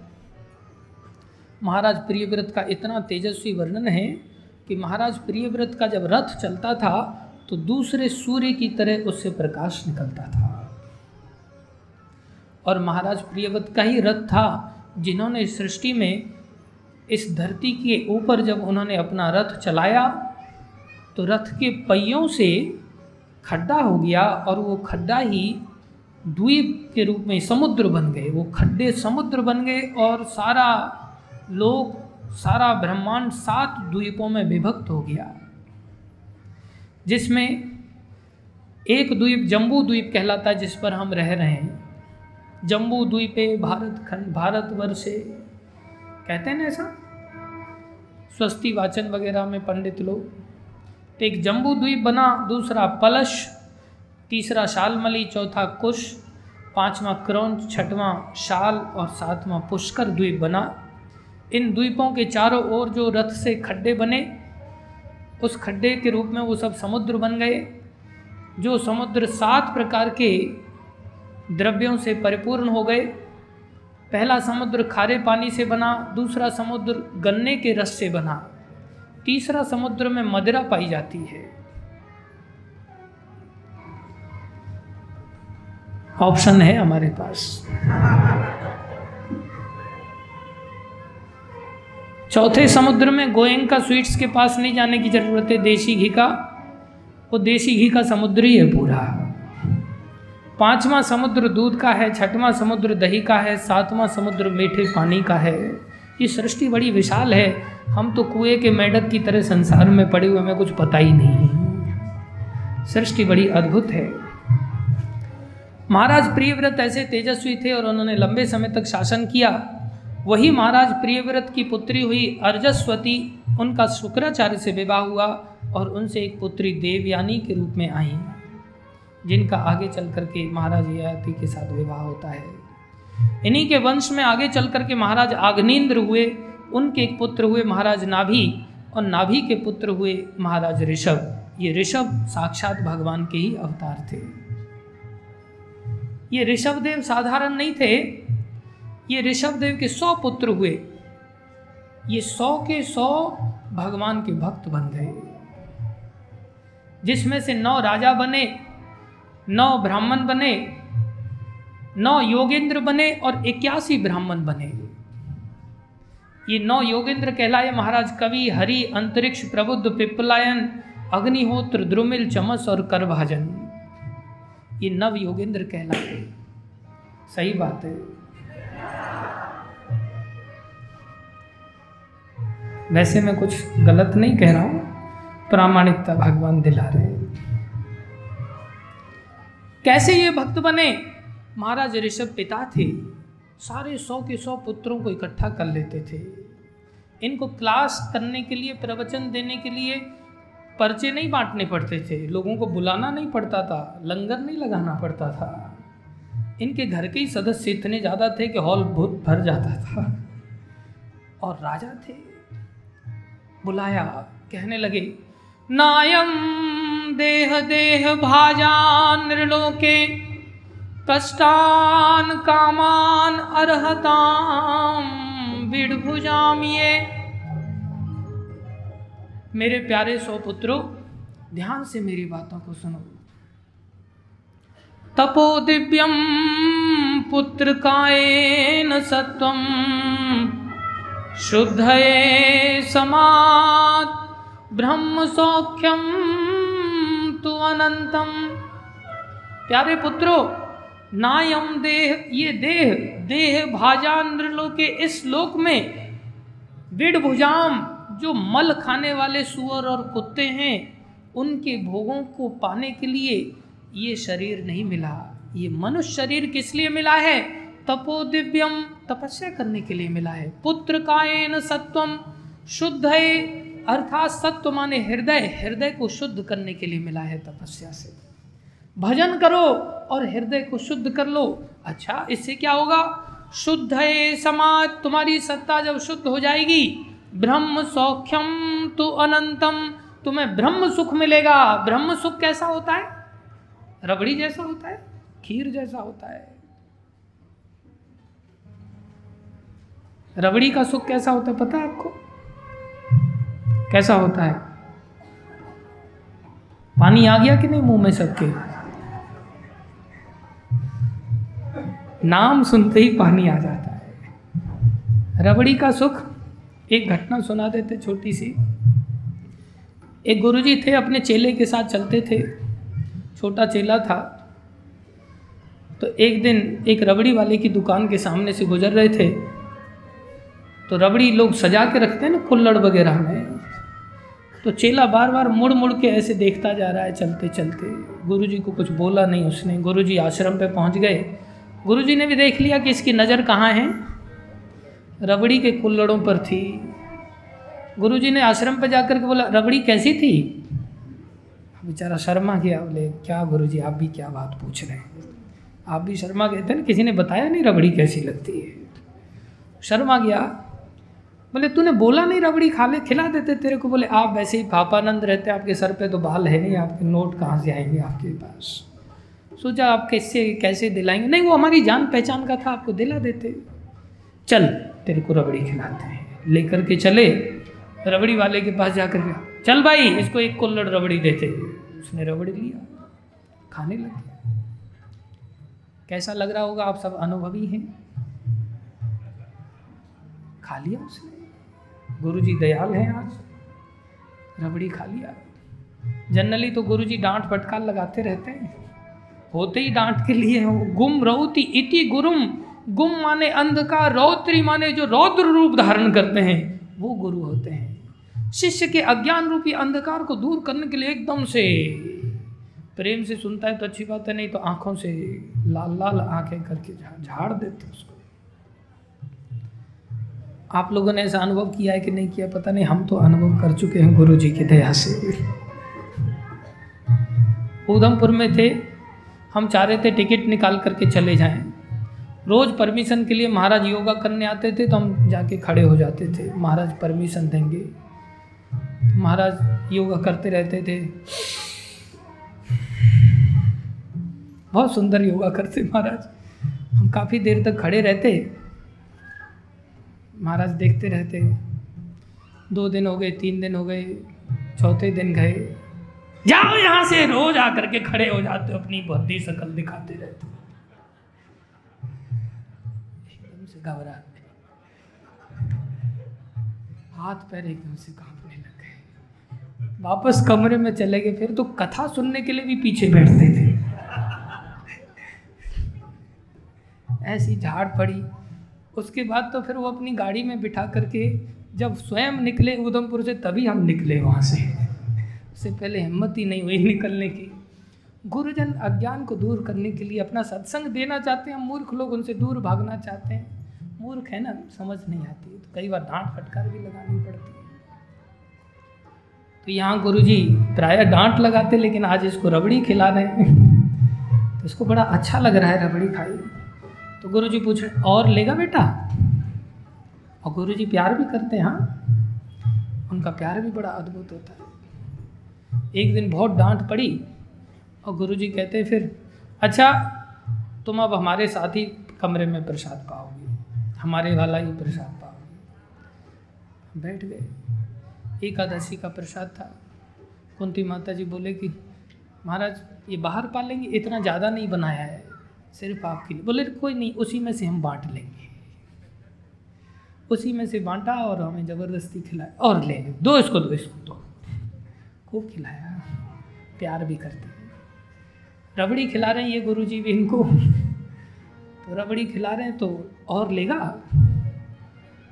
तो गुरु जी को क्या कहें कि लेंगे? मूर्ख शिष्य ऐसा कहेगा हाँ दे देना। लेकिन सभ्य व्यक्ति ऐसा नहीं। बस। गुरु जी लेकिन वो बस बहुत ढीली वाली थी। गुरु जी ने कहा खा ले और खा ले। एक और ले एक और दे भाई इसको।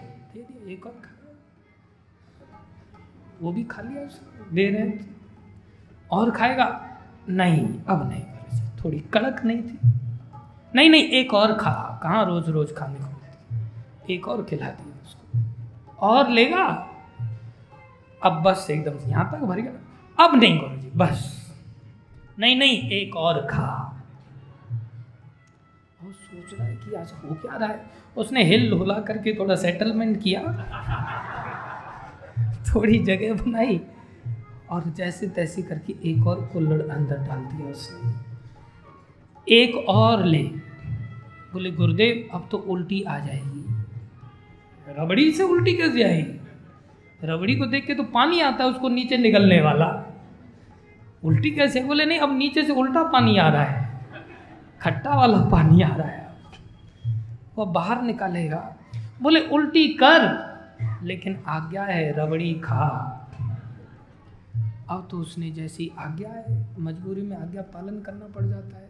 खाया उसने, जैसे ही खाया दो चम्मच, उल्टी हो गई उल्टी हो गई, आँखों से आँसू आने लगे, बड़ा बुरा लग रहा है। देख रहा गुरु जी देख क्या रहा है? बचा हुआ खा। बेचारे को बचा हुआ फिर से खाना पड़ा, फिर उल्टी। अब दो चार बार उल्टी किया, थक गया वो जरा, बेहोश हो गया। चेलों को कहा चलो इसको उठा करके आश्रम ले चलो। बेहोशी में आश्रम ले गए। शिष्यों ने दो चार छीटे पानी के मारे, खड़ा हुआ। जैसे ही खड़ा हुआ, होश में आया, चेले बोले, रबड़ी! बेहोश हो गया।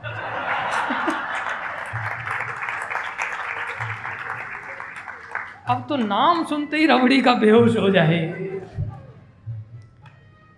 इससे बहुत बड़ी शिक्षा लेनी चाहिए। ये सिखाता है कि रबड़ी में सुख नहीं है।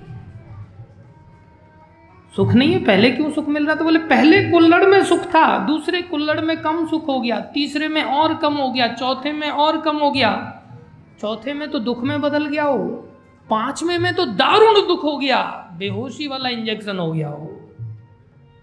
अर्थात भौतिक चीज़ों से जो सुख मिलता है संसार में, वो बहुत क्षणिक होता है और धीरे धीरे धीरे धीरे वो कम होता चला जाता है। नया मकान लो, दो, चार छः दिन बाद धीरे धीरे कम सुख मिलने लगता नई साइकिल लो, नया गाड़ी लो, कम होता चला जाता। है नया फ्रिज लो, कम होता चला जाता। है नया मोबाइल, पहले थोड़ा सुख मिलता है, बाद में कहाँ पड़ा है पता ही नहीं। वही हाल नई बीवी और नए पति के साथ होता है। प्रकृति का नियम है। संसार ऐसा ही है। ऋषभ देव भगवान बोले, भैया, संसार का जो सुख है, वो दुख की ओर जाने वाला है, कम होने वाला है। वास्तव में दुखी उसमें है, सुख तो है ही नहीं। सुख तो भ्रम के कारण मिल रहा था। तुम अगर तपस्या करोगे, हृदय को शुद्ध करोगे, भक्ति का सुख मिलेगा, जिसमें उल्टा होता है। माला पहले दिन करोगे, पहली माला करोगे तो चार बार निकाल निकाल के देखो कब खत्म होगी, कब खत्म होगी। मैंगो शेक का गिलास पीने में ऐसा देखते हो क्या कब खत्म होगा? ऐसा लग, हो गया खत्म? इतना जल्दी हो गया। संसार का सुख ऐसा भक्ति का सुख ऐसा नहीं। भक्ति का सुख शुरुआत में दुख जैसा लगता है। दो माला करने लगोगे, चार माला करोगे, सोलह माला तक पहुँच जाओगे, फिर धीरे धीरे इसमें सुख बढ़ने लगेगा। और फिर ऐसा सुख मिलेगा कि एक दिन ऐसा आएगा कि इसके अलावा किसी दूसरे सुख की ओर जाओगे ही नहीं। ये प्रत्यक्ष होता है, सत्य है। इसलिए ऋषभ देव भगवान ने कहा, प्यारे पुत्रो, अगर तुम हमारे बेटा हो तो तुम क्या करो? ब्रह्म सौख्यम तो अनंतम, ऐसा ब्रह्म सुख मिलेगा, ऐसा भगवान का सुख मिलेगा, जो अनंत है स्वभाव से। फिर ये कभी नश्वर नहीं होता, कभी नष्ट नहीं होता। फिर इसको छोड़ के उधर जाना, उसको छोड़ के उधर जाना, कुत्ते की तरह मुँह नहीं मारना पड़ेगा। ऐसा सुख मिलेगा कि जीवन पूरा डूब जाएगा। इसी में डूबे रहो। आनंदाम अम्बुदिवर्धनम प्रतिपदम पूर्णामृता स्वादनम सर्वात्मस्नपनम परम विजयते श्री कृष्ण संकीर्तनम आज तो हम बहुत धर्म संकट में फंसे हुए हैं। जैसे अर्जुन ने प्रतिज्ञा ली थी कि आज जय द्रथ को मैं मार के ही रहूँगा। सूर्यास्त से पहले। वही स्थिति हमारे साथ हो रही है। ये घड़ी हमें रोक रही है बार बार। और ऐसा लग रहा है सूर्यास्त होने जा रहा है और हम पहुँच नहीं पा रहे हैं वहाँ तक। क्या करें? कथाएँ बहुत बहुत संक्षेप में हम कथा कर रहे हैं, लेकिन मजबूरी है। ऋषभदेव भगवान, इनके उपदेश का इतना असर हुआ कि इनके जो सबसे बड़े पुत्र महाराज भरत थे, उनके कई पत्नियाँ थीं, सुंदर पत्नियाँ थीं, आज्ञाकारी बालक थे। सारा संसार का राजपाट ऋषभ भगवान ने इनको दे दिया। इन्होंने सब राजपाट संसार छोड़ दिया, जवानी की अवस्था में। छोटी अवस्था में संसार छूटता नहीं है, लेकिन कथा का इतना असर हुआ कि इन्होंने संसार छोड़ दिया। नेपाल की तराई में पुनः आश्रम बना करके वहाँ भजन करने लगे। इतने भजन में डूब गए। भजन का इतना आनंद आने लग गया। आँखों से अश्रुपात होने लग गया। रात है, दिन है, ये पता ही नहीं चलता था। पूरे भावाविष्ट होकर के भगवान के आनंद को अनुभव करने लगे। एक दिन गंडकी नदी को जब जा रहे थे नित्य क्रिया के लिए वहाँ पर देखा कि एक हिरनी इनके पास में ही जल पान कर रही थी। उसी समय एक सिंह ने दहाड़ मारा। है सिंह की दहाड़ आपके पास? शेर की दहाड़ है? मरवाओ जरा।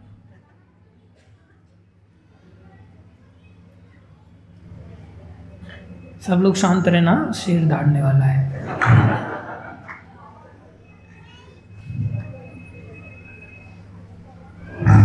हाँ। बड़ी भयानक धाड़ती छोटी वाली है। सिंह ने दहाड़ मारा, वो मत, वो हिरनी घबरा गई बेचारी। प्राणों का भय से भयभीत होकर उसने छलांग लगा दिया। जैसे ही छलांग लगाया, उस समय वो गर्भवती थी। उसके गर्भ का जो हिरन था, छोटा सा बालक वो गिर गया नदी में।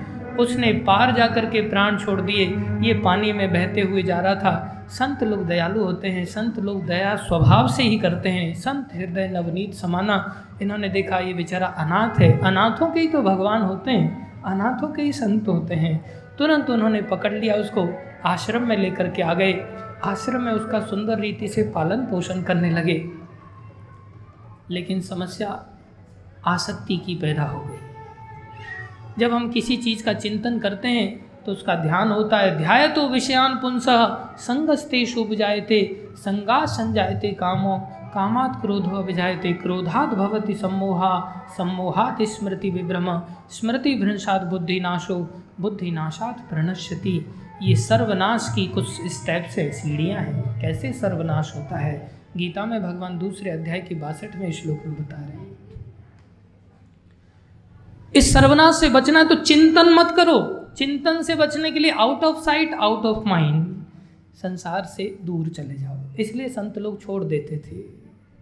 लेकिन वहाँ हिरन को रोज देखते, एक समय ऐसा आया, भजन करते करते भी हिरन का ध्यान करते रहते थे। कहाँ चला गया? अभी तो इधर ही था।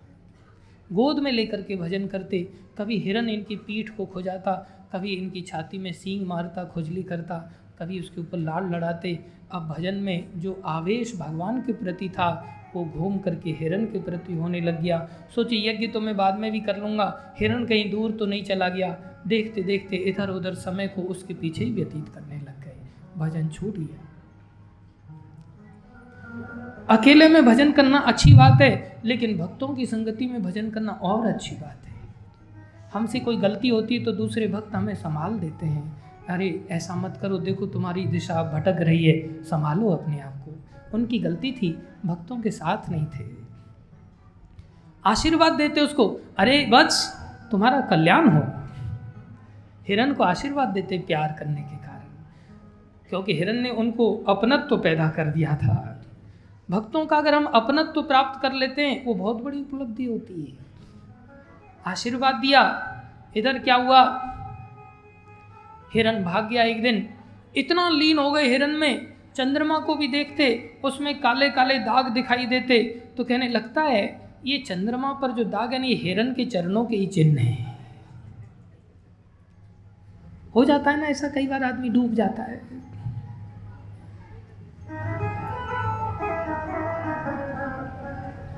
शादी से पहले एक व्यक्ति अपनी गर्लफ्रेंड को लेकर के बैठा है। तो पूछती है डार्लिंग, चाँद के तरह बोले, एक उधर है, एक मेरी गोद में डूब जाता है ना आदमी। और बाद में रबड़ी जैसा सुख मिला उसको, दुख मिला। तो एक दिन वो पूछते, डार्लिंग, चाँद किधर है? बोले, तेरे बाप ने सी एफ़ एल लगाया वहाँ। चाँद दिख नहीं रहा है तेरे को। डायलॉग बदल गए। संसार ऐसा ही है। हम डूब जाते हैं व्यर्थ में, कुछ भी हवाई किले बनाते हैं, चाँद तारे तोड़ के लाते हैं। कुछ नहीं तोड़ सकते हम। उधर तो सोचने लगे चंद्रमा पर हिरण के ही चरणों के चिन्ह हैं। इतने डूब गए कि भान नहीं रहा और अंत समय में काल आ गया और हिरण की याद में शरीर छोड़ना पड़ा।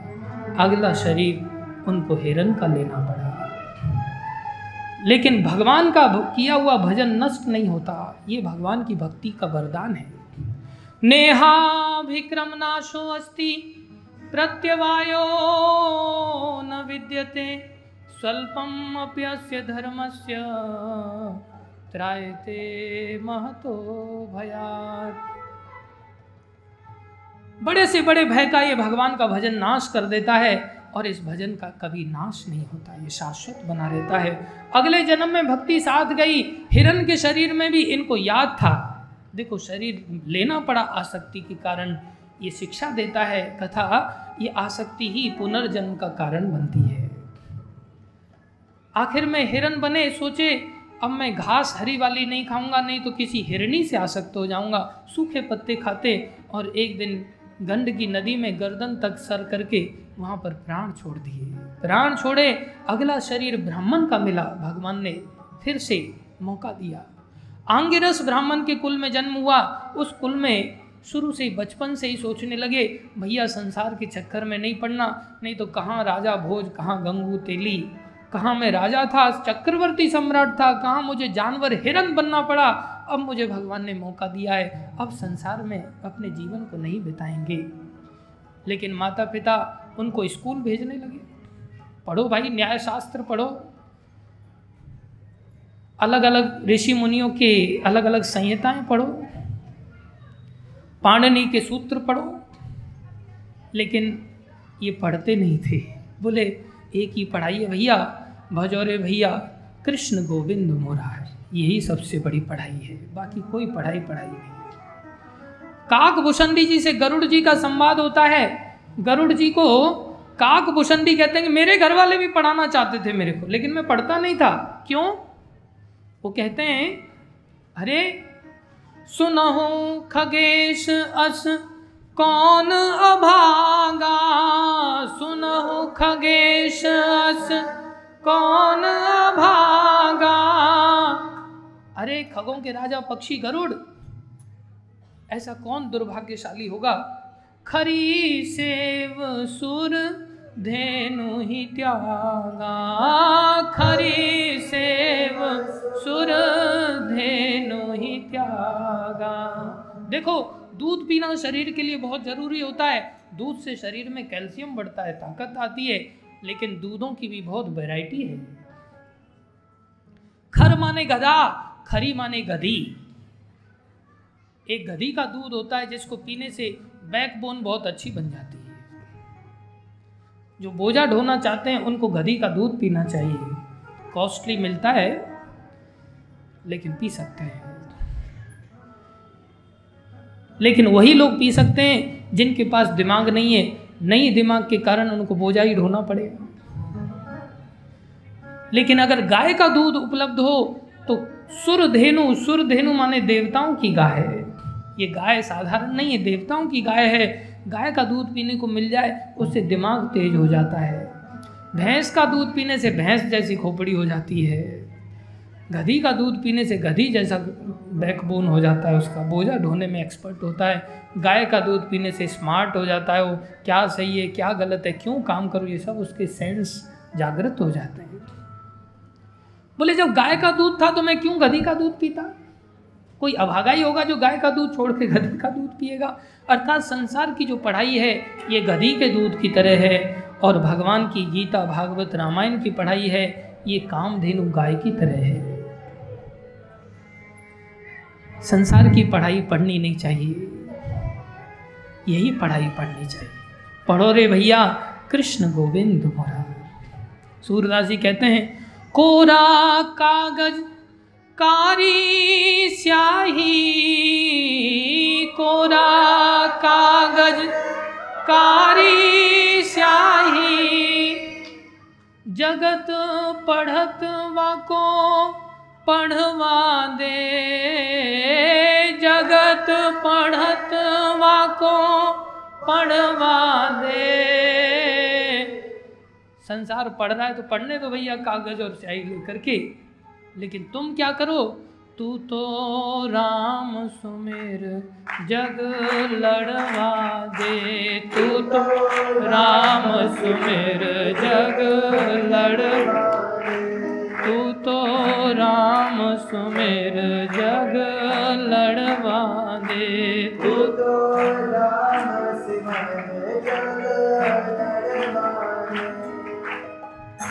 तुम भैया भगवान का भजन करो, क्योंकि ये पढ़ाई क्या करेगी? ये तो नरक में ले जाएगी। कह रहे तू तो राम सुमेर जग लड़वा दे, तू तो राम सुमेर जग लड़वा दे। कैसी शिक्षा दे रहे हैं? बोले, पढ़ेंगे नहीं तो संसार क्या बोलेगा? अरे संसार तो बोले कुत्तों के समान है। तुम भक्ति करने से तो हाथी बन जाओगे। कह रहे बड़ी सुंदर बात है।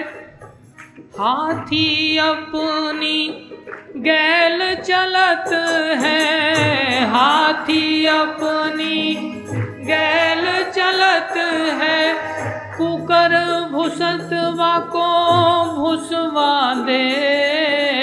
कुकर भुसवा को भुसवा दे। तू तो राम सुमेर जग लड़वा दे।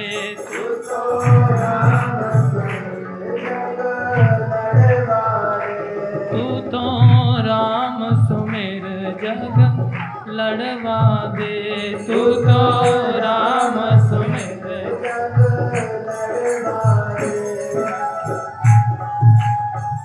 बोले, भाई, अगर ये पढ़ाई लिखाई नहीं करेंगे तो लोग क्या कहेंगे?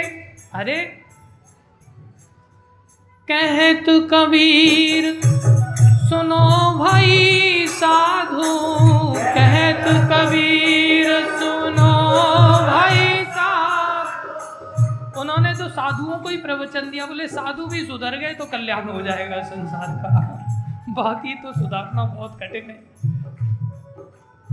इसलिए कहें तो कबीर, सुनो भाई साधु कहें तो कबीर, सुनो भाई साधु, नरक पड़त को पड़वा दे, नरक पड़त को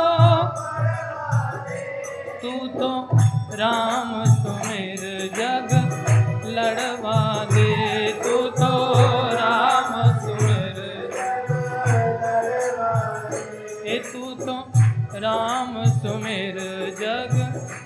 लड़वा दे तू तो राम तू तो राम सुमेर जग लड़वा दे तू तो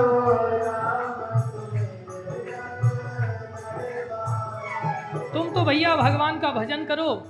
भजन से ही सब प्राप्त होगा। भजन तो तुम्हें हाथी बना देगा, तुम्हें चिंता करने की ज़रूरत नहीं है। तुम राजा बन जाओगे। क्या हुआ? भरत महाराज अपनी मस्ती में आनंदित रहते थे, गूँगे बन गए। बोले, मेरे बोलना ही नहीं आता, बहरे बन गए, सुना ही नहीं जानबूझ के ऐसे बन गए। आखिर में माता पिता इनके संसार छोड़ करके चले गए, ये मुक्त हो गए। अब तो विचरण करने लगे परमहंसों की तरह और भजन में निरंतर लगे रहते थे। एक दिन सौराष्ट्र का राजा, सौबीर देश का राजा राजा रहुगन वो ज्ञान प्राप्त करने के लिए चले थे। ये सौबीर देश के राजा रहुगन कौन थे? ये वही हिरन था जिसको आशीर्वाद दिया था महाराज भरत ने। कल्याण हो तेरा। देखो, सैकड़ों वर्ष बीत गए, लेकिन आशीर्वाद व्यर्थ नहीं जाता। भक्तों का आशीर्वाद एक न एक दिन ज़रूर काम आता है। उनके आशीर्वाद की शक्ति थी। ये कोई भजन थोड़ी किया था हिरण के बच्चे ने? आशीर्वाद की शक्ति से वो राजा बना अंदर जिज्ञासा जागृत हुई, चलो ज्ञान प्राप्त करने चलते हैं। ज्ञान प्राप्त करने के लिए जा रहा था कपिल भगवान के आश्रम में। रास्ते में जो चार कहार थे, जिसमें वो पालकी में बैठ करके जा रहा था, पालकी ढोने वाले, उनमें से एक कहार बीमार पड़ गया। वो खोजने लग गए कोई चौथा व्यक्ति मिल जाए राजा को ढोने के लिए? व्यक्ति देखा तो भरत जी को पकड़ के लेके आ गए। भरत जी मान अपमान इस सबसे ऊपर उठे हुए थे। उन्होंने स्वीकार कर लिया। वो जब पालकी लेकर के चलने लगे तो आगे पीछे पैर रखते। पालकी उछल जाती। चाल से चाल नहीं चल पा रहे थे। क्यों? चीटी वगैरह को देखते थे तो एकदम से कहीं पैर से दब न जाए, एकदम से उछल जाते थे। राजा रहुगन ऊपर हिल जाता था। झटके लगे तो ड्राइवर को तो बोलना पड़ेगा ना। तो राजा बोले, उससे पहले ही कहार बोलने लगे, महाराज, हमारी कोई गलती नहीं है, जो नया व्यक्ति आए इसके कारण ऐसा हो रहा है। राजा ऊपर से देख करके टोंट मारते हैं। हाँ तुम बहुत दुबला पतला है ना, हट्टे करते थे। भक्ति में प्रसन्न रहते थे ना, कुछ मिल जाए उसी को खा करके आनंदित रहते थे। तो इन्होंने कुछ नहीं कहा। फिर वही छलांग चालू। फिर ऊपर से, भय नहीं है तुमको, मैं राजा हूँ। तुम्हें मृत्यु दंड दे दूँगा। उस समय राजतंत्र होता था, कोई बोल नहीं सकता था। फिर भी इनके चेहरे पर जरा सी भी शिकन नहीं थी। फिर ये ऐसे ही कूद के चल रहे हैं। अब तो देखा, इधर नीचे से ये उपदेश देने लगे, राजन, आज तुम राजा हो, कभी मैं राजा हुआ करता था।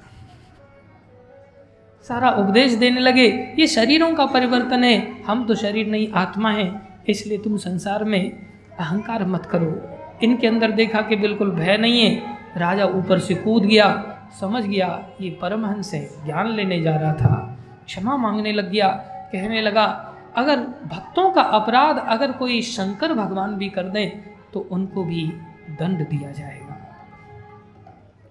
वो भी सहन नहीं कर सकते भक्त अपराध को। भक्त अपराध तो इतना बड़ी चीज़ है। देखो संसार के भोग व्यक्ति का नाश नहीं कर सकते।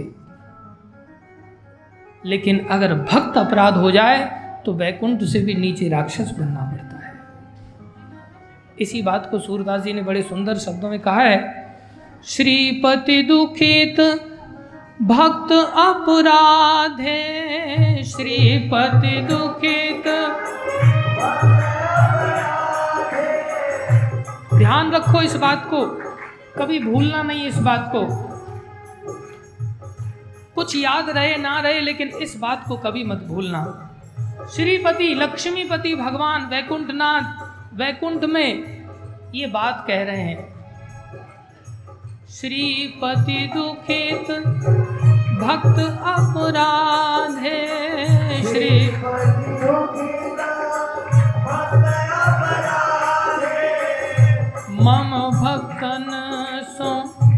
बैर करत है मम भक्तन सो बैर करत है सकल सिद्धि मोही सो साधे। सकल सिद्धि मोही सो साधे। मेरे भक्तों से दुश्मनी करता है और चाहता है कि मेरे से सारी सिद्धियाँ मिल जाएँ इसको। भगवान दुखी होकर के कह रहे हैं, संतन द्वेष दुहिता करके, संतन द्वेष दुहिता करके। संतों से द्वेष द्रोह करता है, भक्तों से द्रोह करता है और क्या सोचता है? आरती सहित मोहे आराधे, आरती सहित भक्तों के सामने सीना ऊँचा करके निकल जाता है और मेरी आराधना रो रो के करता है आर्थ भाव से करता है, रात दिन लग के करता है। भैया वैकुंठ वासियों सब वैकुंठ वासियों को भगवान ने बुलाया और बुला करके ये उपदेश दे रहे क्या? सुनो सकल वैकुंठ निवासी सुनो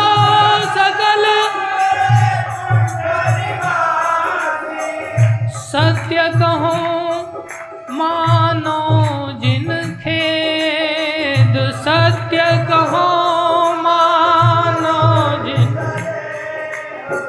मैं सच कह रहा हूँ, अरे वैकुंठ वासियों इस बात को सब ध्यान रखना। देखो, भगवान वैकुंठ में शिक्षा दे रहे हैं।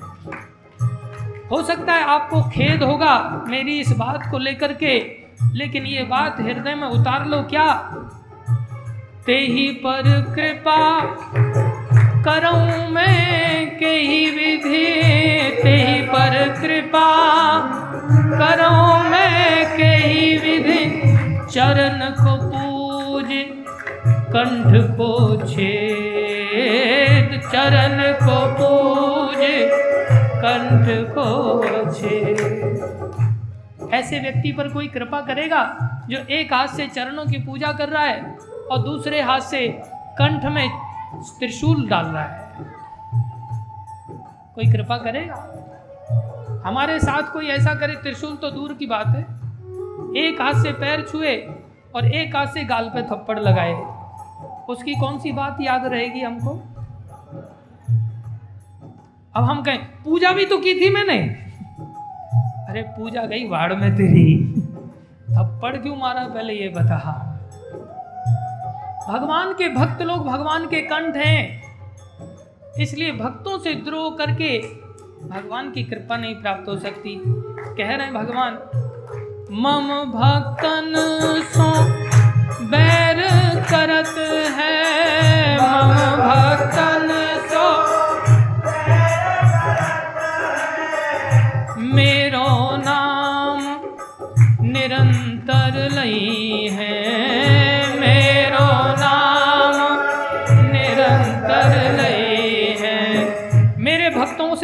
कर रहा है और रात दिन भजन कर रहा है।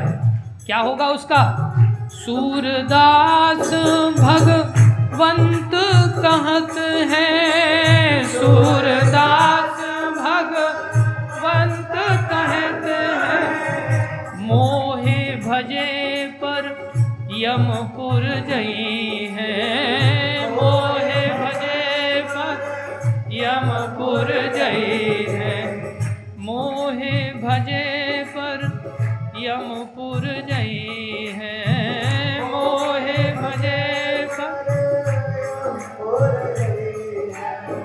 श्रीपति दुखित भक्त अपराधे। श्रीपति दुखित। राजा रघुगन एकदम से नीचे उतर के आ गए और क्षमा मांगने लगे। ये तो परमहंस हैं, इनकी दशा तो समान बनी हुई है, इनको तो मृत्यु से भय ही नहीं। सुख दुख से परे हो गए। ये तो अध्यात्म में रत रहने वाले महाभागवत वैष्णव हैं। चरणों में गिर गया, दीक्षा ले लिया और स्वयं बहुत बड़ा संत बन गया। फिर आगे कपिल मुनि के आश्रम में नहीं गया। वहीं से राजा रघुगन के ऊपर जड़ भरत जी ने कृपा किया। जड़ भरत जी अपनी भक्ति में लीन रहते। एक दिन काली माता के उपासक लोग काली माता को नर बलि देने जा रहे थे। उन्होंने देखा ये हट्टा कट्टा आदमी घूम रहा है। पकड़ कर कहीं काली माता के भक्त लोग नर बलि ले जाने ले जाने के लिए ले गए। नीचे झुकाया, खिलाया, पिलाया, नहलाया और ये चले भी गए। इनको कोई डर नहीं था। जैसे ही प्रहार करने लगे, काली माता घबरा गई। ये तो मेरे प्रभु का भक्त है। ये तो मुझे बहुत बड़ा अपराध होगा। उनकी मूर्ति फटी और मूर्ति फाड़ करके काली माता प्रकट हुई। वो खड़ग उन्होंने अपने भक्त के हाथ से लेकर के जो काटने जा रहा था, उसी का सर अलग कर दिया। सारे अपने असुर भक्तों को लेकर के उन्होंने उछालना चालू किया और उन्होंने जड़ भरत जी के ऊपर कृपा किया। बोलो, जड़ भरत जी महाराज की। इसके पश्चात नरकों का वर्णन किया। सुखदेव गोस्वामी ने बोले, नरक भाई बड़े भयानक होते हैं। आदमी अगर भक्ति नहीं करता, वैकुंठ को नहीं जाता, उसे नरकों में जाना पड़ता है, नरकों में सड़ना पड़ता है अनादिकाल तक। बचने का कोई उपाय है? बोले, प्रायश्चित उपाय है। उसको अलग अलग तरह के यज्ञ करने चाहिए अलग अलग तरह के व्रत करने चाहिए। उससे उसके जो कर्म हैं, वो कट जाते हैं और उसको नरक से बच सकता है। लेकिन समस्या ये होती है, ऐसे प्रायश्चित से ऊपर ऊपर से कर्म करते हैं फिर से वो नीचे से अंकुरित हो जाते हैं, क्योंकि जड़ से बाहर नहीं आ पाते। महाराज परीक्षित प्रश्न करने लगे, जड़ से बाहर नहीं आएँगे तो फिर क्या फ़ायदा ऐसे प्रायश्चित से? ऐसा कोई प्रायश्चित नहीं होता कि जड़ से बाहर आ जाएँ और फिर दोबारा में कभी ऐसे बुरे काम हम करें ही नहीं। बोले, उसका तो एक ही उपाय है, भगवान के नाम का आश्रय लिया जाए। भगवान के नाम के आश्रय को लेकर के अजामिल का प्रसंग सुनाया बड़ा अद्भुत प्रसंग है अजामिल का। अजामिल पूर्व में बड़ा अच्छा भक्त था, ब्राह्मण था, धर्म आचरण करता था। कान्य कुब्ज नगर का रहने वाला ये ब्राह्मण पुत्र था, लेकिन भक्त नहीं था। ब्राह्मण था, धार्मिक था। धार्मिक होने में, भक्त होने में अंतर होता है। धार्मिक उसको कहते हैं, जो नित्य क्रियाएँ करता है, विधि विधान करता है, सब कुछ करता है, लेकिन उसको ये पता नहीं, हम आए कहाँ से, मरने के बाद जाएँगे कहाँ, ये संसार क्या है, भगवान का धाम क्या है, उसको ये सब चीज़ों से कोई लेना देना नहीं होता। ये ऐसे ही है जैसे कोई व्यक्ति गाड़ी चला रहा है लेफ़्ट साइड में बढ़िया ड्राइविंग कर रहा है सीट बेल्ट वगैरह प्रॉपर लगा रखा है, सारे ट्रैफ़िक के नियमों का पालन करता है रेड लाइट होता है तो रेड लाइट पर रुक जाता है ग्रीन होती है तो आगे जाता है, ऐसा सब कुछ करता है। ट्रैफ़िक पुलिस वाले उसको सल्यूट कर दे, वाह, क्या ड्राइविंग कर रहे हो? लेकिन उसको कोई पूछता कहाँ जाना? बोले, वो पता नहीं. ये संसारी धर्म ऐसे ही होते हैं। जब हमें लक्ष्य पता नहीं कहाँ से आए, मरने के बाद कहाँ जाएँगे, वो भक्त नहीं बन सकता। वो केवल ऊपर ऊपर से फ्लावरी जैसे फ्लेवर होता है ना, आज ही नंद उत्सव होगा।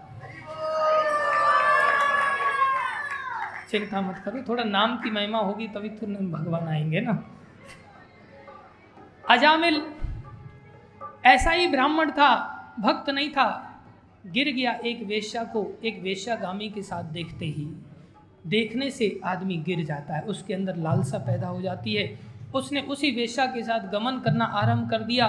अपनी सुंदर पत्नी को भी छोड़ दिया, पिता को भी छोड़ दिया, सारा परिवार छोड़ करके वेश्या के साथ गमन करने लग गया। परिणाम ये हुआ कि उसके मैक्सिमम ईयर्स उसके जीवन के बीत गए। आठ से दस बच्चे हो गए उसके। दसवां बच्चा जब गर्भ में था, भगवान देखो दया करते हैं। कोई झूठी मूठी जैसी भी भक्ति कर ले। भगवान ने संतों को भेजा। भक्तों के बिना दया तो हो ही नहीं सकती। संत लोग आए, गाँव में पूछने लगे, यहाँ कोई धर्मात्मा व्यक्ति रहता है क्या? बोले हाँ। गाँव के उस कोने पे धर्मात्मा व्यक्ति महात्मा अजामिल रहते हैं, जो वेश्यागामी हैं, जो मांसाहार, मदिरापान सब उल्टे काम करते थे। किसी ने मज़ाक कर दिया, संत लोग चले गए, दरवाज़ा खटखटाया, अजामिल था नहीं, अंदर से वेश्या आई निकल करके, दरवाज़ा खोला, महात्मा अजामिल हैं? वो समझ गई कि इनको किसी ने उल्लू बनाया है। गाँव के लोग होते हैं, कई बार ऐसे गुमराह कर देते हैं, संतों का उपहास उड़ाते हैं। लेकिन महात्माओं के दर्शन करते उसकी हृदय की वृत्ति बदल गई। बोले, महात्मा जी तो नहीं है। आप मिल लीजिएगा, थोड़ी देर बाद आएँगे। तो देवी, हम आपकी यहीं विश्राम करेंगे, प्रसाद यहीं पाएँगे। अच्छा बहुत अच्छी बात है। वो जाने लगे, बोले, हम स्नान करके आते हैं, तब तक शायद महात्मा जी भी आ जाएँ।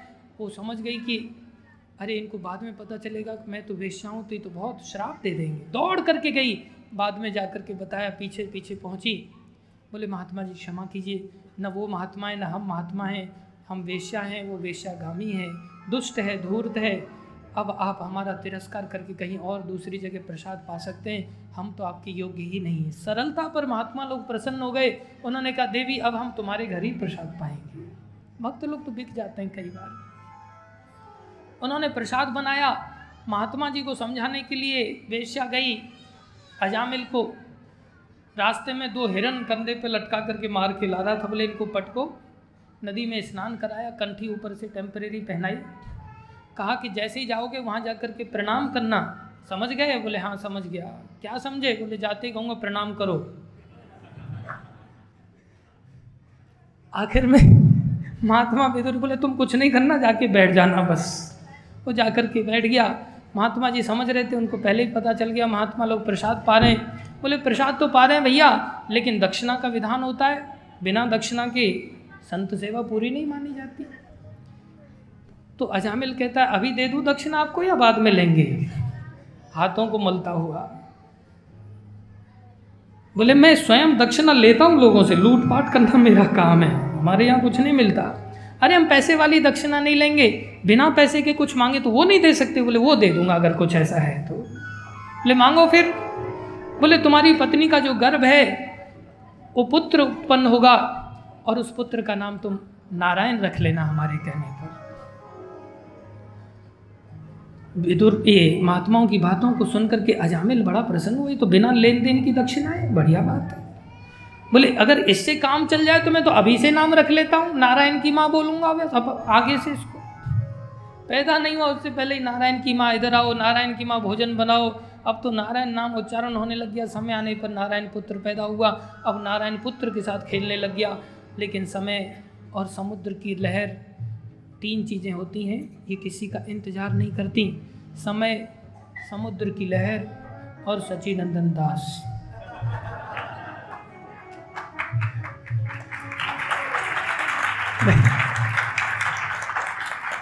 ये चिट्ठियों का इंतज़ार नहीं करता।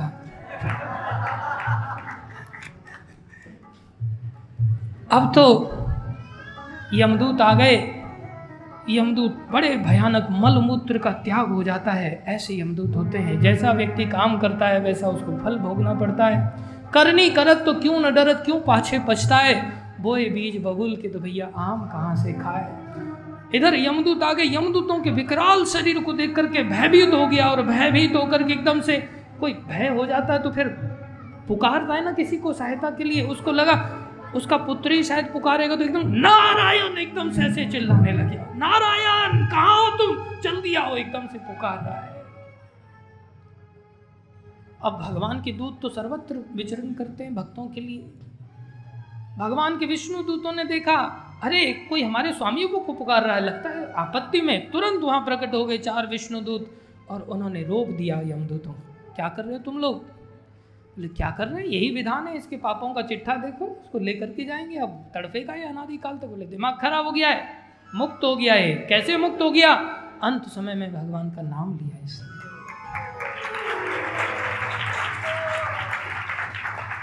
अंत काले चमा स्मरण मुक्त कलेवरम। ताली को ज़ोर से इसलिए बजाई जा रही है कि अब आगे इस कथा से आगे बढ़ो। समझता हूँ मैं भी अच्छी तरह से। खैर, विष्णु दूतों में और यमदूतों में आपस में वार्ता हुई। विष्णु दूतों ने सारी भागवत यमदूतों को वही सुना दिया। लोहा गर्म था, ये मर रहा था, सोच रहा था, आज बच जाऊँ कैसे भी, बस। आगे से रात दिन भजन करूँगा। यमदूत भाग गए। यमराज के पास जाकर के बोले, आपसे भी कोई शक्तिशाली? बोले, दिमाग खराब हो गया है, मेरे से शक्तिशाली भगवान नारायण है। उनके नाम को जपने वाले के पास तो भूल करके भी नहीं जाना। नहीं तो वहाँ भी मरोगे, मैं भी मारूँगा। अब तो नारायण भगवान की सत्ता को समझ गया अजामिल और उसने तुरंत ही घर बार सब छोड़ दिया। हरिद्वार चला गया। हरिद्वार में 20 साल तक भजन किया उसने। भजन करके वैकुंठ से विमान आया और वैकुंठ पर आरूढ़ होकर के भगवत धाम को चला गया। बोलो, भक्त और भगवान की। बोलो, भगवत नाम की।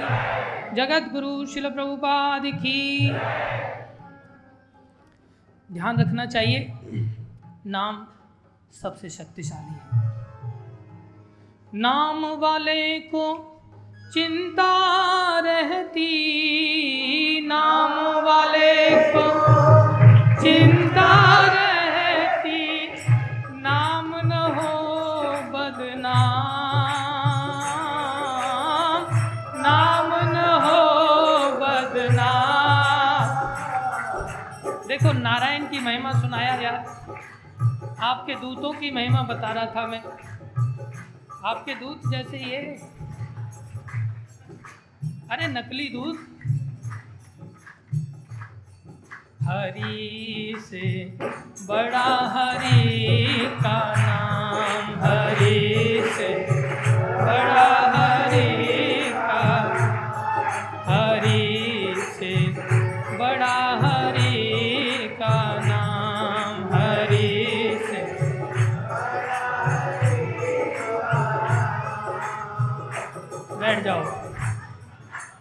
हरि नाम संकीर्तन महायज्ञ की। मंगल आरती में तो आके डांस करते नहीं हो तुम लोग। यहाँ एकदम बड़ा हाथ घुमाने का चेष्टा कर रहे हैं। दिखावटी काम नहीं चलेगा। क्या हुआ?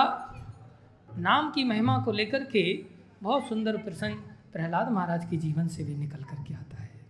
ये कथा के बाद फिर हम भगवान का जन्म मनाएँगे और इस कथा को बहुत तेज़ी से हम करेंगे, चिंता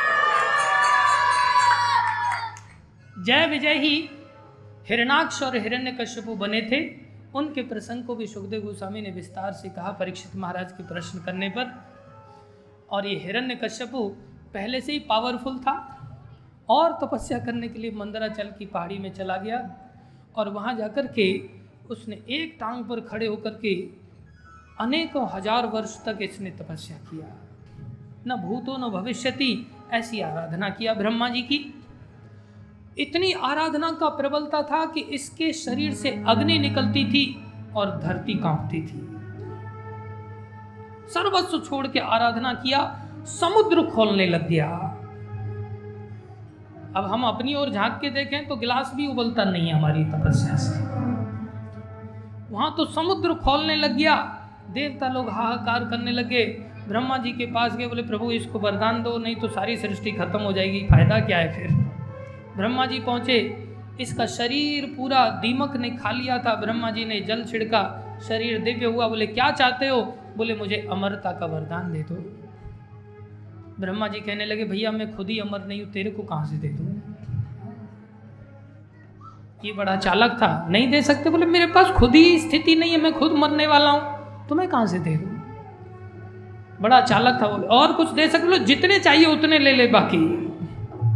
अच्छा तो ऐसा वरदान दो कि न घर के बाहर मरू, न अंदर। तथास्तु।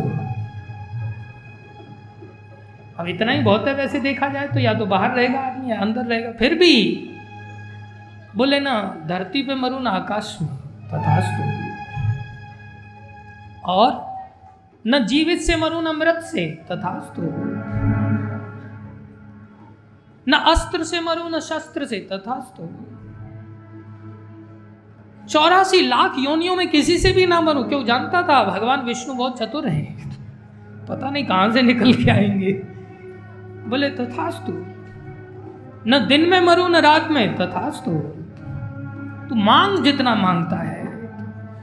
अरे, आपकी सारी सृष्टि में किसी से भी नहीं मरूं। तथास्तु, हंसने लग गया। हिरण्य कश्यपु के साथ उसकी बहन होलिका भी तपस्या कर रही थी। उसको भी ब्रह्मा जी ने वरदान दे दिया, एक शॉल दे दिया, इसको ले लो, तुम्हें अग्नि जलाएगी नहीं इसके ओढ़ने पर। अब तो हिरण्य कश्यपु इतना शक्तिशाली होकर के चारों तरफ़ आक्रमण कर दिया, सारे देवता लोग मैदान छोड़ छोड़ करके रूप बना, बदल बदल के भागे, रूप बदल के। उस रूप से भी नहीं भागे, कहीं पहचान लिए गए तो। सारी सृष्टि को हिरण्य कश्यपु ने अंडर कंट्रोल कर लिया। सूर्य, चंद्र, वायु आदि सब उसके रिमोट से घूमते थे। सूर्य को कहता था 26 डिग्री सेल्सियस, उससे ज़्यादा नहीं तपना जब दुष्ट लोगों के, आओ तुम सब स्वर्ग में आ जाओ। पुण्य आत्मा सब नरक में जाओ। सारी सृष्टि को नियम बदल दिया उसने। ऐसा शक्तिशाली। देवता लोग भगवान की शरण में गए। ब्रह्मा जी सबको लेकर के क्षीर सागर भगवान के पास गए। स्वयं शंकर भगवान को भी लेकर के गए। सब लोग प्रार्थना करने लगे। भगवान ने कहा, चिंता मत करो, ये भक्त अपराध करेगा तो ये ज़रूर मरेगा। अभी हम भक्त नहीं नज़र आ रहे हैं क्या आपको? देवता लोग कहने बोले, नहीं, आप इतने अच्छे भक्त नहीं हो। आपका भी हिसाब उसमें आ जाएगा, लेकिन शुद्ध भक्त होना चाहिए। शुद्ध भक्त प्रहलाद बोले, इसके घर में ही पैदा होगा। पीछे कयाधु गर्भवती थी। देवताओं ने सोचा हिरण्य कश्यप भी तपस्या करके वरदान पाने वाला है। पीछे कयाधु को वो लोग लेकर के पहुँचे। सोचे, इसको मार डालते नहीं तो एक और हिरण्य कश्यप पैदा होगा। जूनियर हिरण्य कश्यप इतनी देर में नारद जी पहुँच गए। बोले, दिमाग खराब हो गया है, आप ऐसा नहीं कर सकते। इसके अंदर तो महाभागवत वैष्णव है। कयादु माता भक्त थी। माँ भक्त होती है तो बहुत अच्छा होता है। कयादु माता को लेकर के नारद जी अपने आश्रम पे चले गए। नारद जी उनको प्रवचन करते थे। प्रहलाद महाराज ने गर्भ के अंदर ही श्रवण किया, सारा का सारा। श्रवण करना अलग बात है, सुनना अलग बात है। श्रवण उसको करते, कहते हैं जो कानों से अंदर जाता है और उसे हम ध्यान से सुन करके अंदर धारण करते हैं, उसे श्रवण कहते हैं। सुनना अलग बात है। जैसे पंखा चल रहा है, थोड़ी पंखे की आवाज़ आ रही है। ये सुन रहे हैं हम, लेकिन श्रवण अंदर डाल रहे हैं। हमारे साथ अलग होता है, जैसे अभी आप कथा सुन रहे हो, कि श्रवण कर रहे हो। ऐसी आशा कर सकते हैं। प्राय हम कथा सुनते हैं और कढ़ाई का जो तड़का लगता है ना, उसको श्रवण करते हैं। इच्छा होती वहाँ जाएँगे, प्रसाद हाँ बढ़िया पकौड़े बन रहे होंगे अभी। उसको धारण करते हैं। प्रहलाद महाराज ने सब गर्भ के अंदर ही श्रवण कर लिया। नारद जी इतना ध्यान से सुना रहे थे। प्रहलाद महाराज प्रकट हुए। इधर हिरण्य कश्यप वरदान लेकर के आया। इधर नारद जी ने कयाधु को सौंप दिया। बालक प्रहलाद आ गया। प्रहलाद को विश्वविद्यालय हिरण्य कश्यप विश्व आसुरिक विश्वविद्यालय में डाल दिया गया। एच के आसुरिक विद्यालय। वहाँ सिखाया जाता था, बोले, कपट कैसे करना चाहिए, चाल कैसे चलना चाहिए, तड़फा के कैसे मारना चाहिए, धन कैसे लूटना चाहिए, राजनीति, अर्थशास्त्र इकोनॉमिक डेवलपमेंट कैसे करना चाहिए सब सिखाया जाता था। संत अमरक गुरु सिखाते थे, प्रहलाद महाराज चुपचाप बैठ करके देखते रहते थे, सुनते थे, श्रवण तो पहले ही कर चुके थे वो।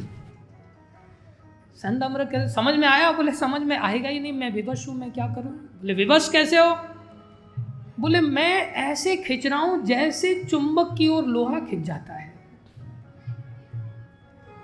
चुंबक की ओर जैसे लोहा खिंच जाता है, ऐसे मैं भगवान की आराधना की ओर खिंच जाता हूँ। मैं नहीं चाहता, फिर भी खिंच जाता हूँ। मेरे को तो वही अच्छा लगता है। आपकी ये चीज़ें, आप मेरे को समझ ही नहीं आती। चुंबक लोहे की ओर आकर्षित हो जाता ऐसे ही माया की ओर भी हम प्राकृतिक रूप से खिंच जाते हैं। जैसे कठपुतली होती है ना, कठपुतली स्वयं नाचती है या कोई नचाता है पकड़ के उसको? नचाता है ना? कठपुतली नाचने के लिए विवश है। उसको नाचने में आनंद आ रहा है क्या कठपुतली को? मजबूरी है उसकी। लेकिन जो कठपुतली को देखता है नाचते हुए, उसको कैसा लगता है? उसको बहुत बढ़िया लगता है, वाह, कितना बढ़िया नाच कितना आनंद आ रहा है। ऐसे ही वास्तव में इस संसार में प्रत्येक जीव या तो भगवान की योग माया की कठपुतली है, या भगवान की माया की कठपुतली है, या तो राधा रानी का कठपुतली है प्रत्येक जीव, या दुर्गा माता का कठपुतली है जो भौतिक संसार को देखती है, राधा रानी आध्यात्मिक संसार को देखती है। या तो वो भगवान का भक्त है या वो भोगों का भक्त है। जो भोगी लोग भोग भोगते हुए, नाचते हुए दिखते हैं ना, वो खुद मजबूर हैं, इसलिए नाच रहे हैं। लेकिन देखने वाले को ऐसा लगता है, वाह, कितना आनंद आ रहा है। संसार में आनंद नहीं है। आनंद तो भगवान के नचाए नाचने में है। प्रहलाद महाराज कहते मेरे को ये सब समझ ही नहीं आता। हिरण्य कश्यप उनको बुलाता है, पुत्र हिरण्य कश्यप बहुत प्यार करता था। इतना सृष्टि में शायद कोई बाप अपनी संतान से प्यार करता होगा, जितना हिरण्य कश्यप को प्रहलाद प्यार करता था। चार बच्चे थे, सबसे ज़्यादा प्यार प्रहलाद को ही करता था। गोद में बिठाया, बालों पर ऊपर हाथ घुमाने लग गया और उनका मस्तक सूंघने लग गया। बेटा, हम लोग भी पूछते हैं ना बच्चों को? हाँ चल ए बी सी डी सुना। वन टू थ्री अभी तक नहीं है, मारा थप्पड़ खींच करके। बच्चों पे बहुत दबाव रहता है। हम गुरुकुल में कुछ बच्चों को रखते थे तो हम गुरुकुल में बच्चों को सिखाते थे। बच्चे कई बार उल्टे सीधे बैकग्राउंड से भी आते हैं गुरुकुल में। तो एक बच्चा उसको वन टू थ्री याद ही ना हो। मैंने कहा, शाम तक one two three at least twenty तक चाहिए। तो आया प्रभु जी, याद हो गए, बोला, अच्छी बात है, सुना। तो कह रहा one two three four five six seven eight nine ten eleven इले टू इले थ्री इले फोर इले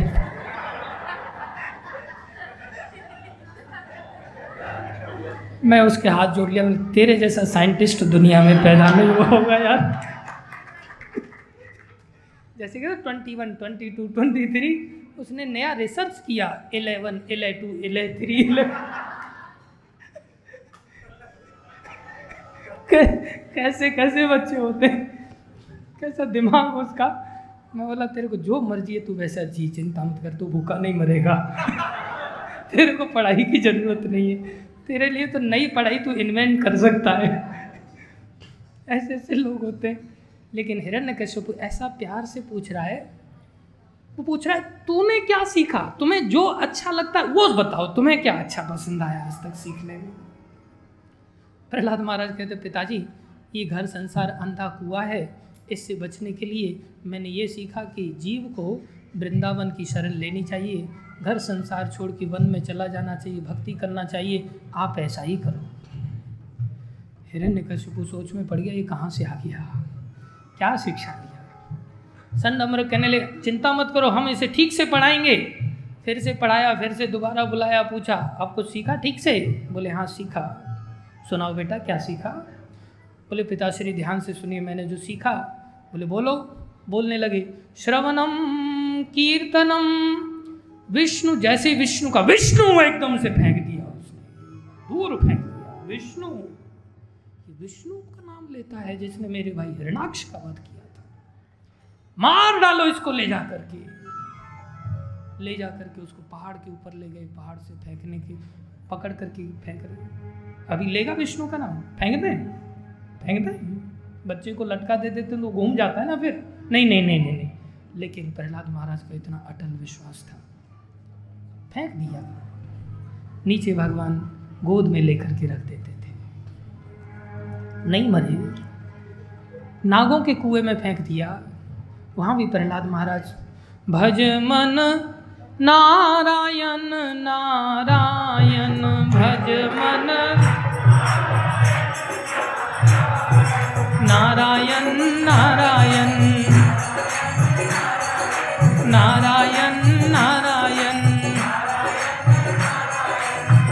वो नारायण नारायण, पुकार रहे। इधर बड़े जहरीले नाग, बड़ा फन फैला करके, और ऐसे न करके, वो भी कह रहे हैं, नारायण नारायण। नारायण नारायण। और सारे लोग देख रहे हैं, अरे, इसको जहर भी नहीं चढ़ रहा, इसको खा ही नहीं रहे प्रहलाद महाराज, वहाँ भी कुछ नहीं हुआ। खीर में जहर मिला करके कयादू माता को, तुम खिलाओ इसको, जानती हैं जहर है, फिर भी खिलाना पड़ा। प्रहलाद महाराज का तेज और बढ़ गया। कुछ नहीं हुआ, हैरान हो गया। ये मरता क्यों नहीं है? कैसी मिट्टी का बना है? मरता ही नहीं। पहाड़ उठा करके फेंका उसके ऊपर।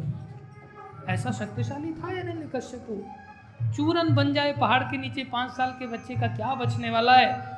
वो पहाड़ी ब्लास्ट हो जाता था, पहाड़ का ही चूरन बन जाता था।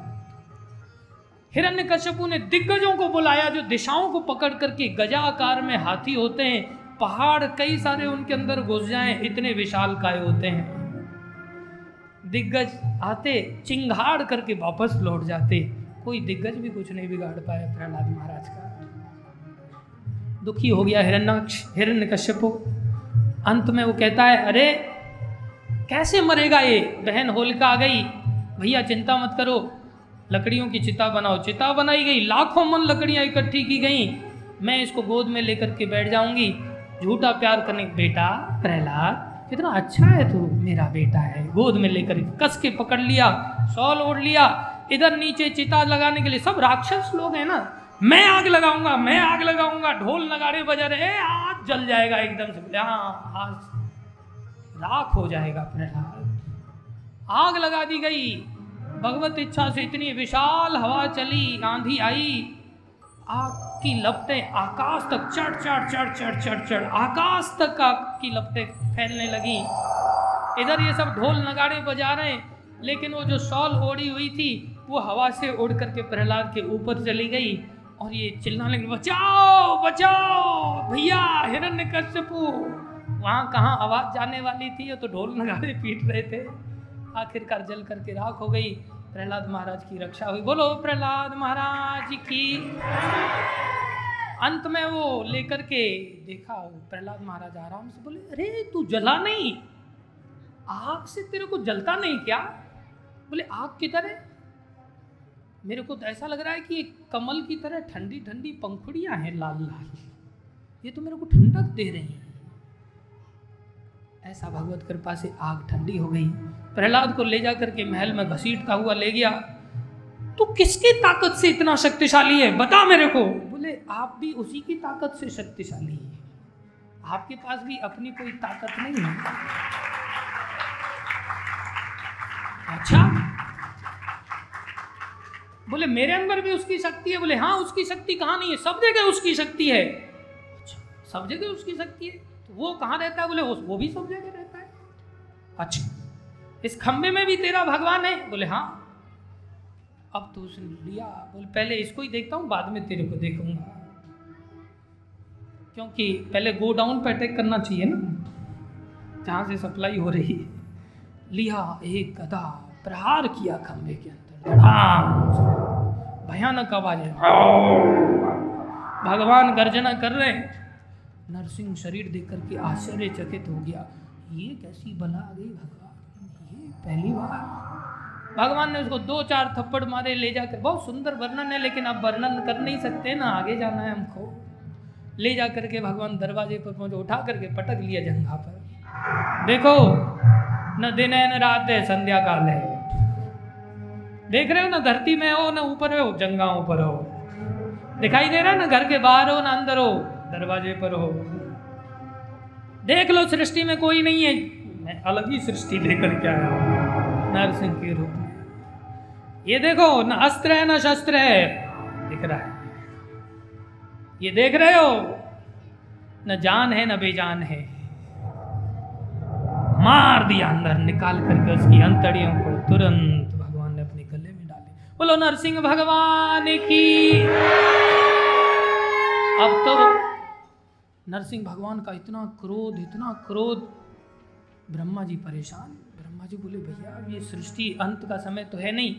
शंकर भगवान के पास जाके प्रार्थना करते हैं प्रभु, शांत करो। बोले, अभी करते हैं। जाकर के देख। शंकर भगवान बोले, मेरे बस की बात नहीं भैया। बोले, कौन कर सकता है? बोले, जो रोज रात दिन रहता है वो लक्ष्मी देवी के बाद माता, आपके पति अचानक से ऐसे प्रकट हुई हैं, बड़ा क्रोध है, सारी सृष्टि को खा जाएँगे ऐसा लग रहा है। जाकर के थोड़ा शांत कीजिए। चलो, अभी करते लक्ष्मी देवी गई। जैसे ही गर्जना सुना, लक्ष्मी देवी पीछे आ गई। बोले, किधर है पति? किधर है? ये दिखाई नहीं दे रहे हैं। बोले, ये तो पहली बार देख रही हूँ मैं इनको। मेरे पति नहीं है भाग गई लक्ष्मी माता। हिम्मत नहीं हुई। प्रहलाद के पास गई भैया, तेरी वजह से ही अवतार हुआ है। प्रहलाद महाराज के, मेरी वजह से नहीं हुआ है। मेरी वजह से तो खंबे से आए, अवतार आपकी वजह से हुआ है। आपने ऐसा वरदान दिया था उसको। भगवान को नया रूप लेना पड़ा। मेरी वजह से खंबे से ज़रूर आए। भगवान के गले में पहनाने के लिए माला हाथ में पकड़ा लिया। प्रहलाद महाराज बिना डर के चले जा रहे हैं। इधर गर्जना है बिना डरे प्रहलाद महाराज चले जा रहे हैं। जा कर के पास में पहुँचे और भगवान के गले में अपने कर कमलों से भगवान को माला पहना दिया।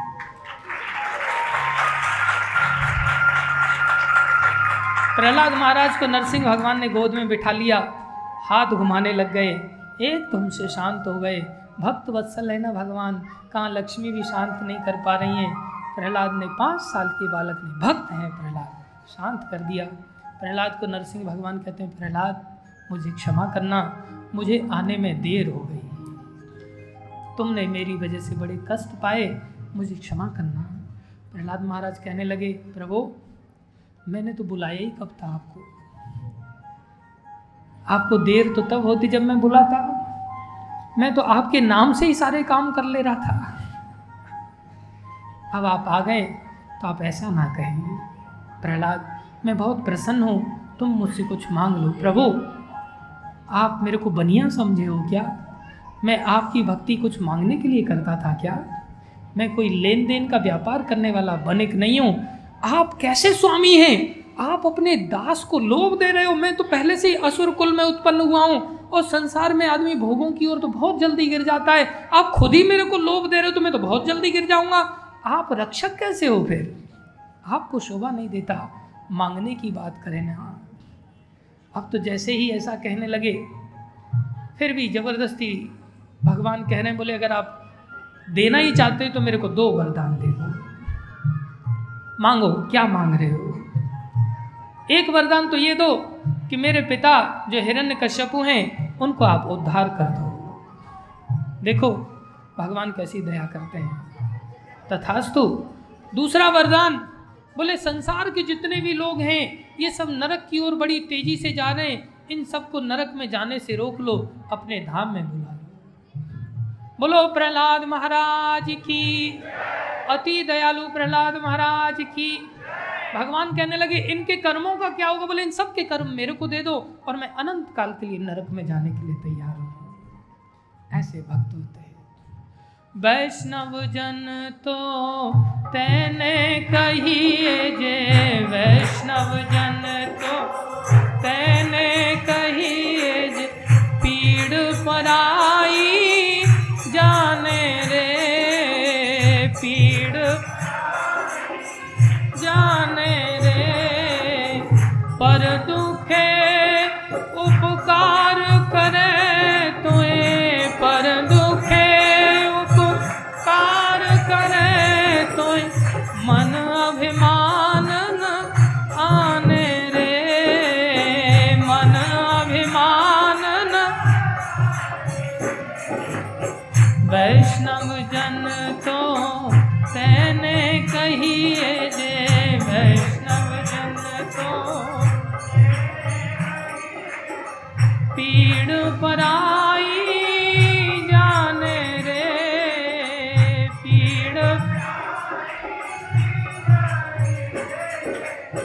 वही प्रहलाद महाराज ने आगे चल कर के भक्ति को, उनके पौत्र बलि महाराज को भी प्रदान किया और वो असुरों में अगुआ हो गए। उन्होंने भी माया को जीत लिया था। वामन भगवान उनके द्वारपाल बने। लीलाएँ बहुत हैं। आगे चल कर के द्वापर युग के समय में ही कंस का अत्याचार फैलने लग गया। ये कंस साधारण नहीं था। ये कंस रावण से भी शक्तिशाली था। जरासंध आदि असुरों का जमघट लग गया था। दुर्योधन एंड कंपनी चारों तरफ़ इतना कला कलेश हो गया कि धरती माता इनके बोझ से, इन पापियों के बोझ से बोझिल हो गई। धरती माता ने गौ माता का रूप धारण किया और ब्रह्मा जी इस सृष्टि के लीडर हैं। सबसे पहले व्यक्ति हैं, इस सृष्टि के मैनेजर हैं समस्या होती है तो मैनेजर के पास जाना होता है। सब देवताओं को लेकर के धरती माता मैनेजर जो ब्रह्मा जी हैं, उनके पास पहुँची। अब केवल मैनेजर को सुनना ही नहीं होता, सॉल्यूशन भी करना होता है। इधर ब्रह्मा जी ने देखा कि समस्या बहुत गंभीर है। साधारण समाधान नहीं किया जा सकता, क्योंकि कंस इतना शक्तिशाली था कि देवता लोग भी उसके भय से इतने भयभीत हो जाते थे कि कपड़े उतार देते थे। और पेशाब करने लगते थे, मलमूत्र का त्याग करने लगते थे, कहते थे, आप हमें जीवन दान दे दो बस, हम जीना चाहते हैं। ऐसा कंस का अत्याचार था। ऐसे अत्याचारी कंस को कोई साधारण अवतार नहीं मार सकता। रावण से भी ज़्यादा शक्तिशाली था। गर्ग संहिता में बड़ा विस्तार से वर्णन आता है। अब तो जब ब्रह्मा जी ने देखा समस्या बड़ी गंभीर है पहुँचे वैकुंठनाथ भगवान के पास, स्वयं शंकर भगवान को भी साथ में ले गए। क्योंकि ज़्यादा समस्या गंभीर होती है तो शंकर जी भी तो दुष्टों का नाश कर सकते हैं ना। लेकिन साथ में लेके गए, बोले, ये काम इनसे भी नहीं होगा, ये आप ही के लिए केस है। भगवान विष्णु, सारे देवताओं को सबको साथ में लेके गए। ये भी उद्देश्य था कि भगवान जब सबको देखेंगे तो किसको क्या काम करना है, मिशन के लिए सबको वहीं डेलीगेट कर दिया जाएगा। ब्रह्मा जी को भगवान ने क्षीर सागर में प्रार्थना करते हुए जब देखा, क्षीर सागर में भगवान ने ब्रह्मा जी के हृदय में सारा निर्देश किया और कहा, शीघ्र ही हम स्वयं, जो स्वयं भगवान हैं, जो हम सबके अवतारी हैं, हम तो अवतार हैं, उनके विस्तार हैं, पूर्ण पुरुषोत्तम भगवान श्री कृष्ण, जो स्वयं हैं, शीघ्र ही वही वृंदावन में प्रकट होने वाले हैं, वसुदेव जी और देवकी के गर्भ से। आप सब लोग यदुवंश में जाकर के अवतार लो और वहाँ जाकर के अपने आप को मेरी सेवा में लगा कर के अपना उद्धार का रास्ता साफ़ करो। कल्याण करो अपना। सभी देवताओं को कह दिया गया, इधर कंस अपनी बहन देवकी को, जो न विवाह के लिए तत्पर थी, वसुदेव जी के साथ उनका विवाह फिक्स हुआ था, तय हुआ था। और ये अपनी बहन से इतना प्रेम करता था जो चचेरी बहन थी देवकी, महाराज देवक की पुत्री थी, कि इसने रथ के जो रस्सियाँ थीं वो खुद ही अपने हाथों में ले लिया।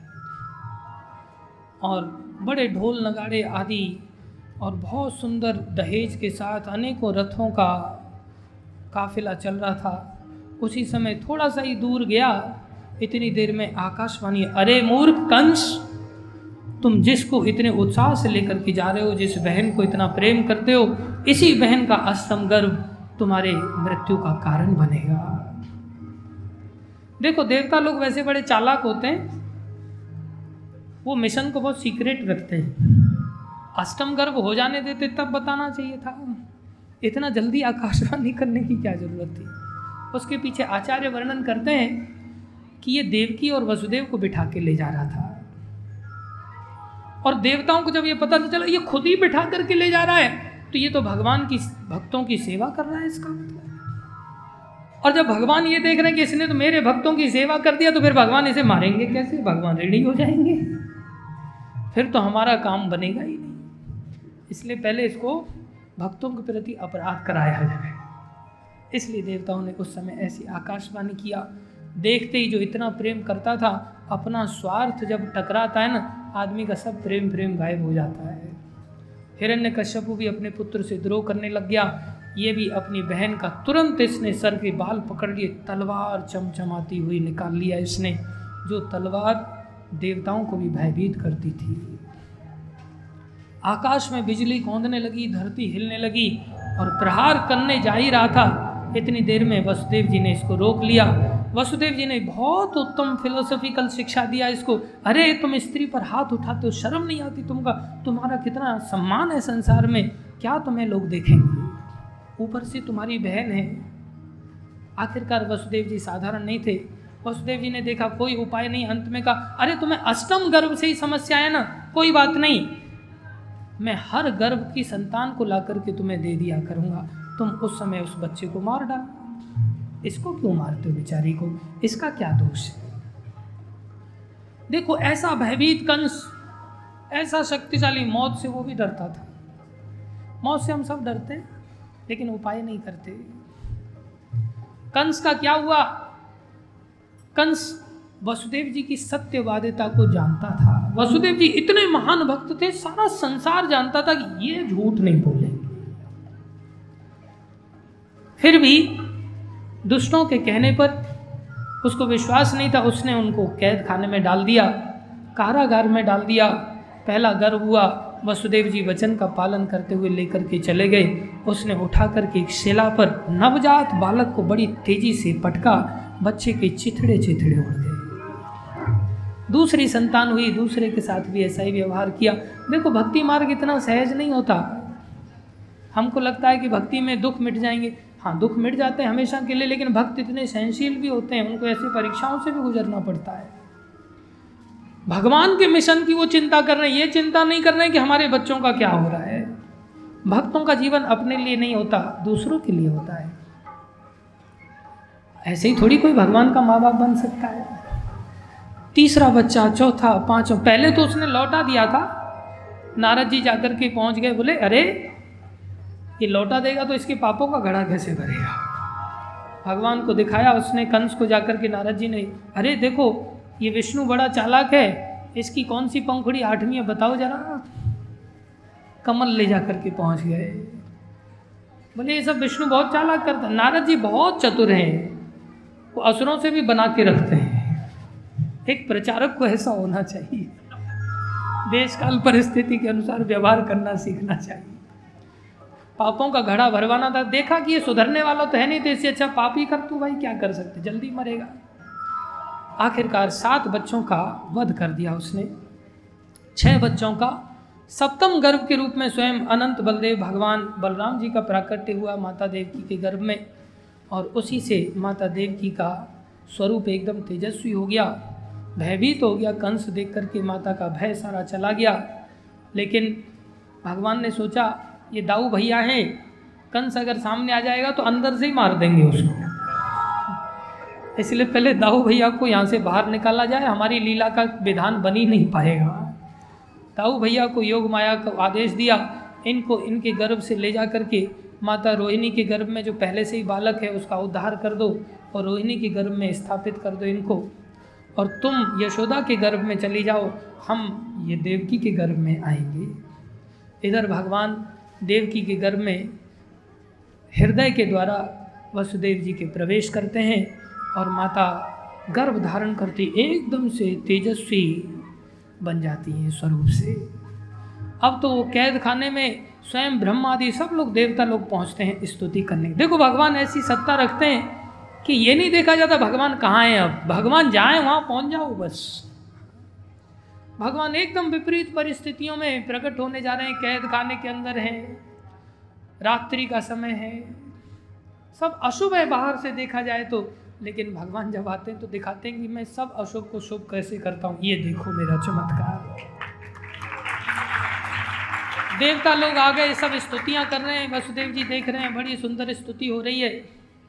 और जैसे ही भाद्र मास की अष्टमी का समय आया रोहिणी नक्षत्र के समय में, उसी समय में भगवान श्री कृष्ण का माता देवकी के गर्भ से प्राकट्य हुआ। बोलो भगवान श्री कृष्ण की।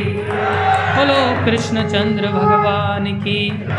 कृष्ण कन्हैया लाल की। इधर क्या हुआ? जैसे ही भगवान प्रकट हुए, चतुर्भुज नारायण के रूप में प्रकट हुए भगवान। सुंदर शरीर भगवान का, सुंदर अलंकार। माता देव की हैरान हो गई। माता देव की कहनी, प्रभु कंस आ जाएगा, आपके ऊपर अत्याचार करेगा, मैं आपको इतने बड़े कहाँ छुपाऊँगी? आप छोटे बन जाओ। भगवान कहने लगे, तुमने मेरे पूर्व में बहुत तपस्याएँ की थी और तुमने मेरे जैसा पुत्र की कामना की थी, इसलिए मैं तीन बार तुम्हारा पुत्र बना। ये तीसरी बार है।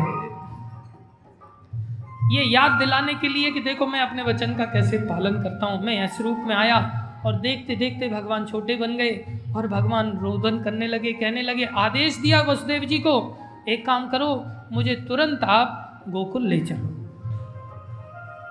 अब साधारण व्यक्ति तो सोचेगा, यार, इतने समय से तपस्या कर रहे थे और आते ही ये क्या, गोकुल जा रहे हैं? ये क्या बात हुई?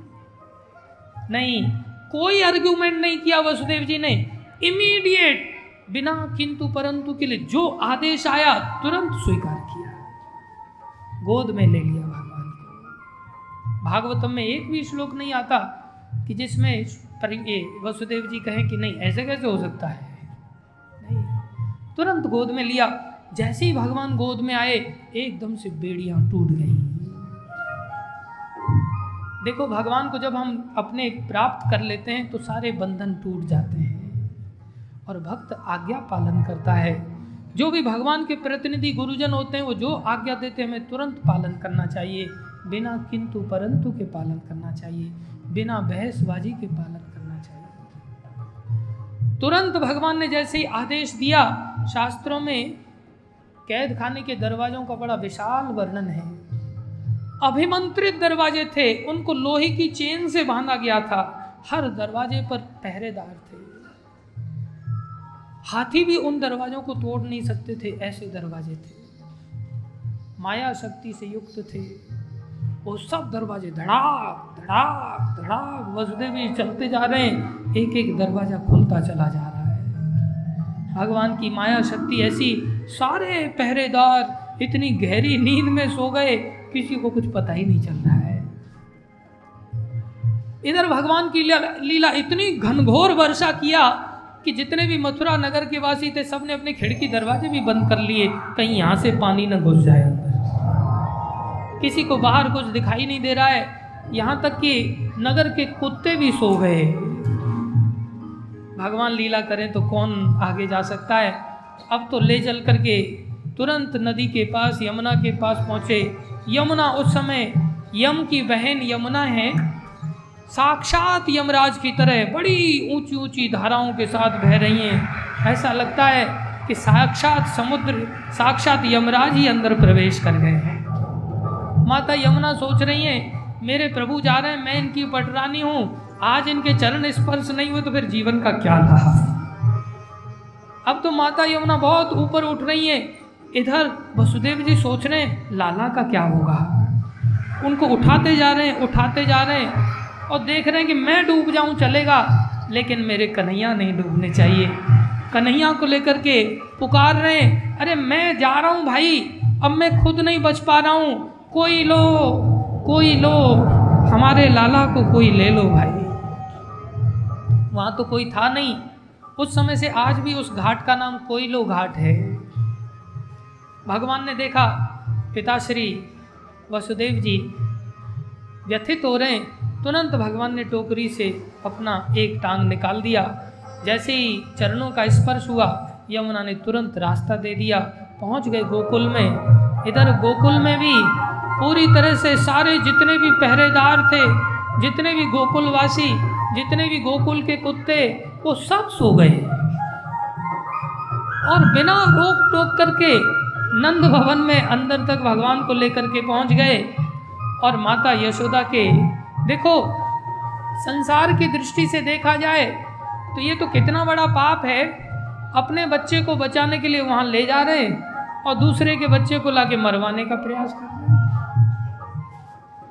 लेकिन भगवान के आदेश पर कुछ गलत भी हो, करने का प्रयास होता, उसको भी कोई गलत नहीं समझ सकता। कोई नहीं कह सकता कि गलत हुआ। इधर क्या हुआ? इधर माता यशोदा के गर्भ से ना केवल एक माया, जो योग माया ने जन्म लिया, यशोदा के गर्भ से एक और कृष्ण प्रकट हुए।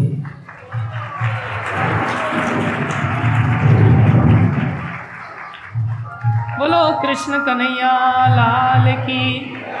बोलो, देव की, वसुदेव जी महाराज की। इधर एक और कृष्ण प्रकट हुए। वसुदेव जी भी सुंदर हैं और कन्हैया भी सुंदर हैं।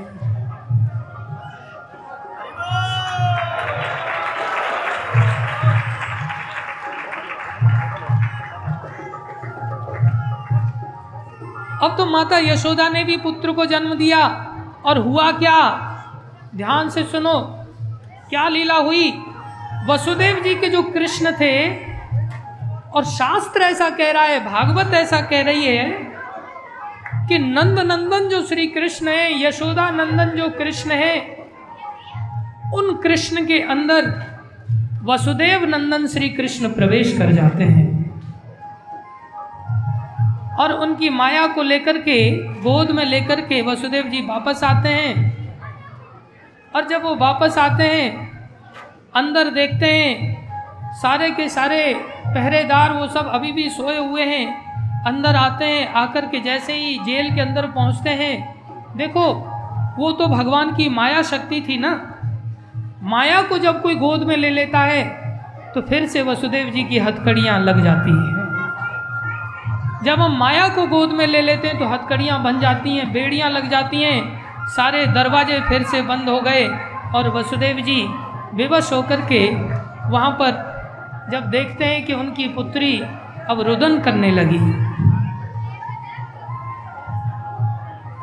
देवती माता? यशोदा मैया है।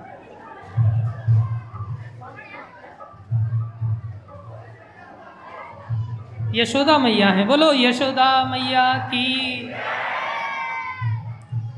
अब यशोदा मैया के, देखो, ये सत्य घटनाएँ यशोदा मैया के पुत्र हुआ।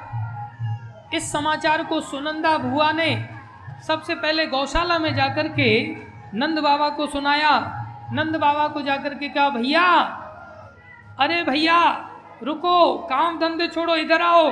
बोले, क्या बात है? बोले, बहन, बताओ जल्दी क्या हुआ? बोले, यशोदा के लाला हुआ है।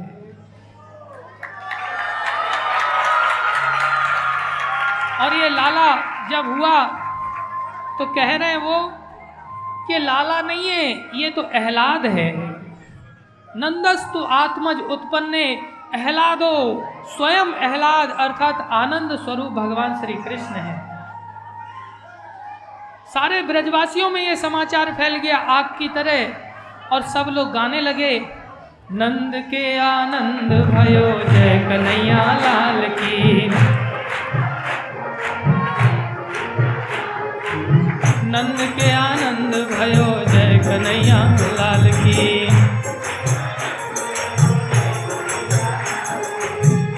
कन्हैया लाल की। जय हो गोपाल की। जय कन्हैया। जय कन्हैया लाल की। जय हो गोपाल की। जय कन्हैया लाल की। नंद के आनंद भयो। जय कन्हैया लाल की। नंद के आ नंद घर आनंद भयो जय कन्हैया लाल की नंद घर आनंद भयो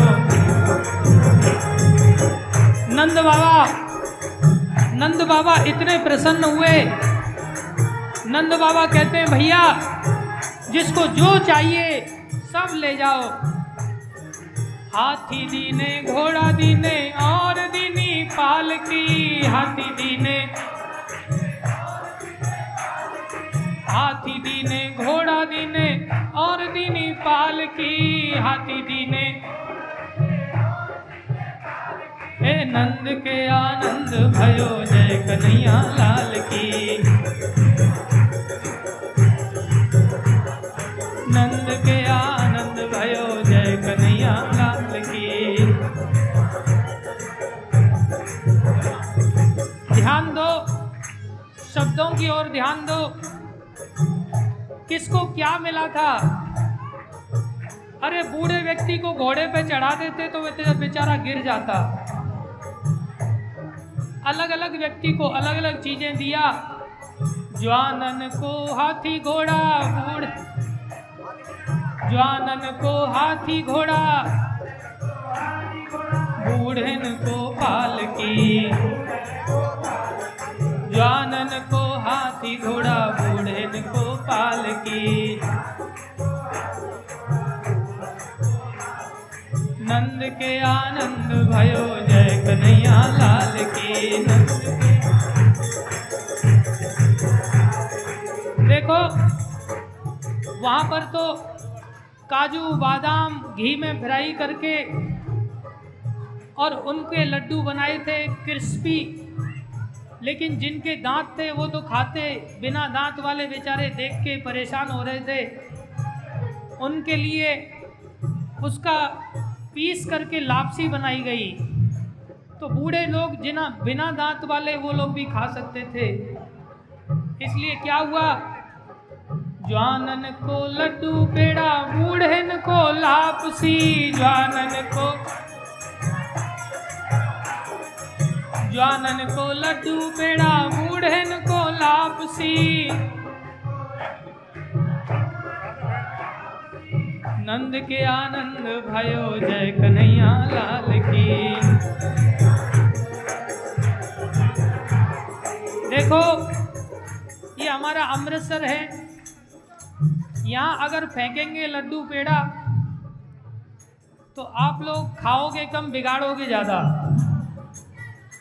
इसलिए लड्डू पेड़े की व्यवस्था ऊपर की है भोजन के साथ। साथ में आप सबके लिए यहाँ चॉकलेट की नंद भवन में व्यवस्था है। टॉफियों की व्यवस्था है। आप सब लोगों को खाली हाथ जाने की ज़रूरत नहीं है। सब मिलेगा। लेकिन सबने थोड़ा मुँह से ज़रूर बोलना है। नंद के आनंद भयो, जय कन्हैया लाल की। नंद के नंद के आनंद भयो, जय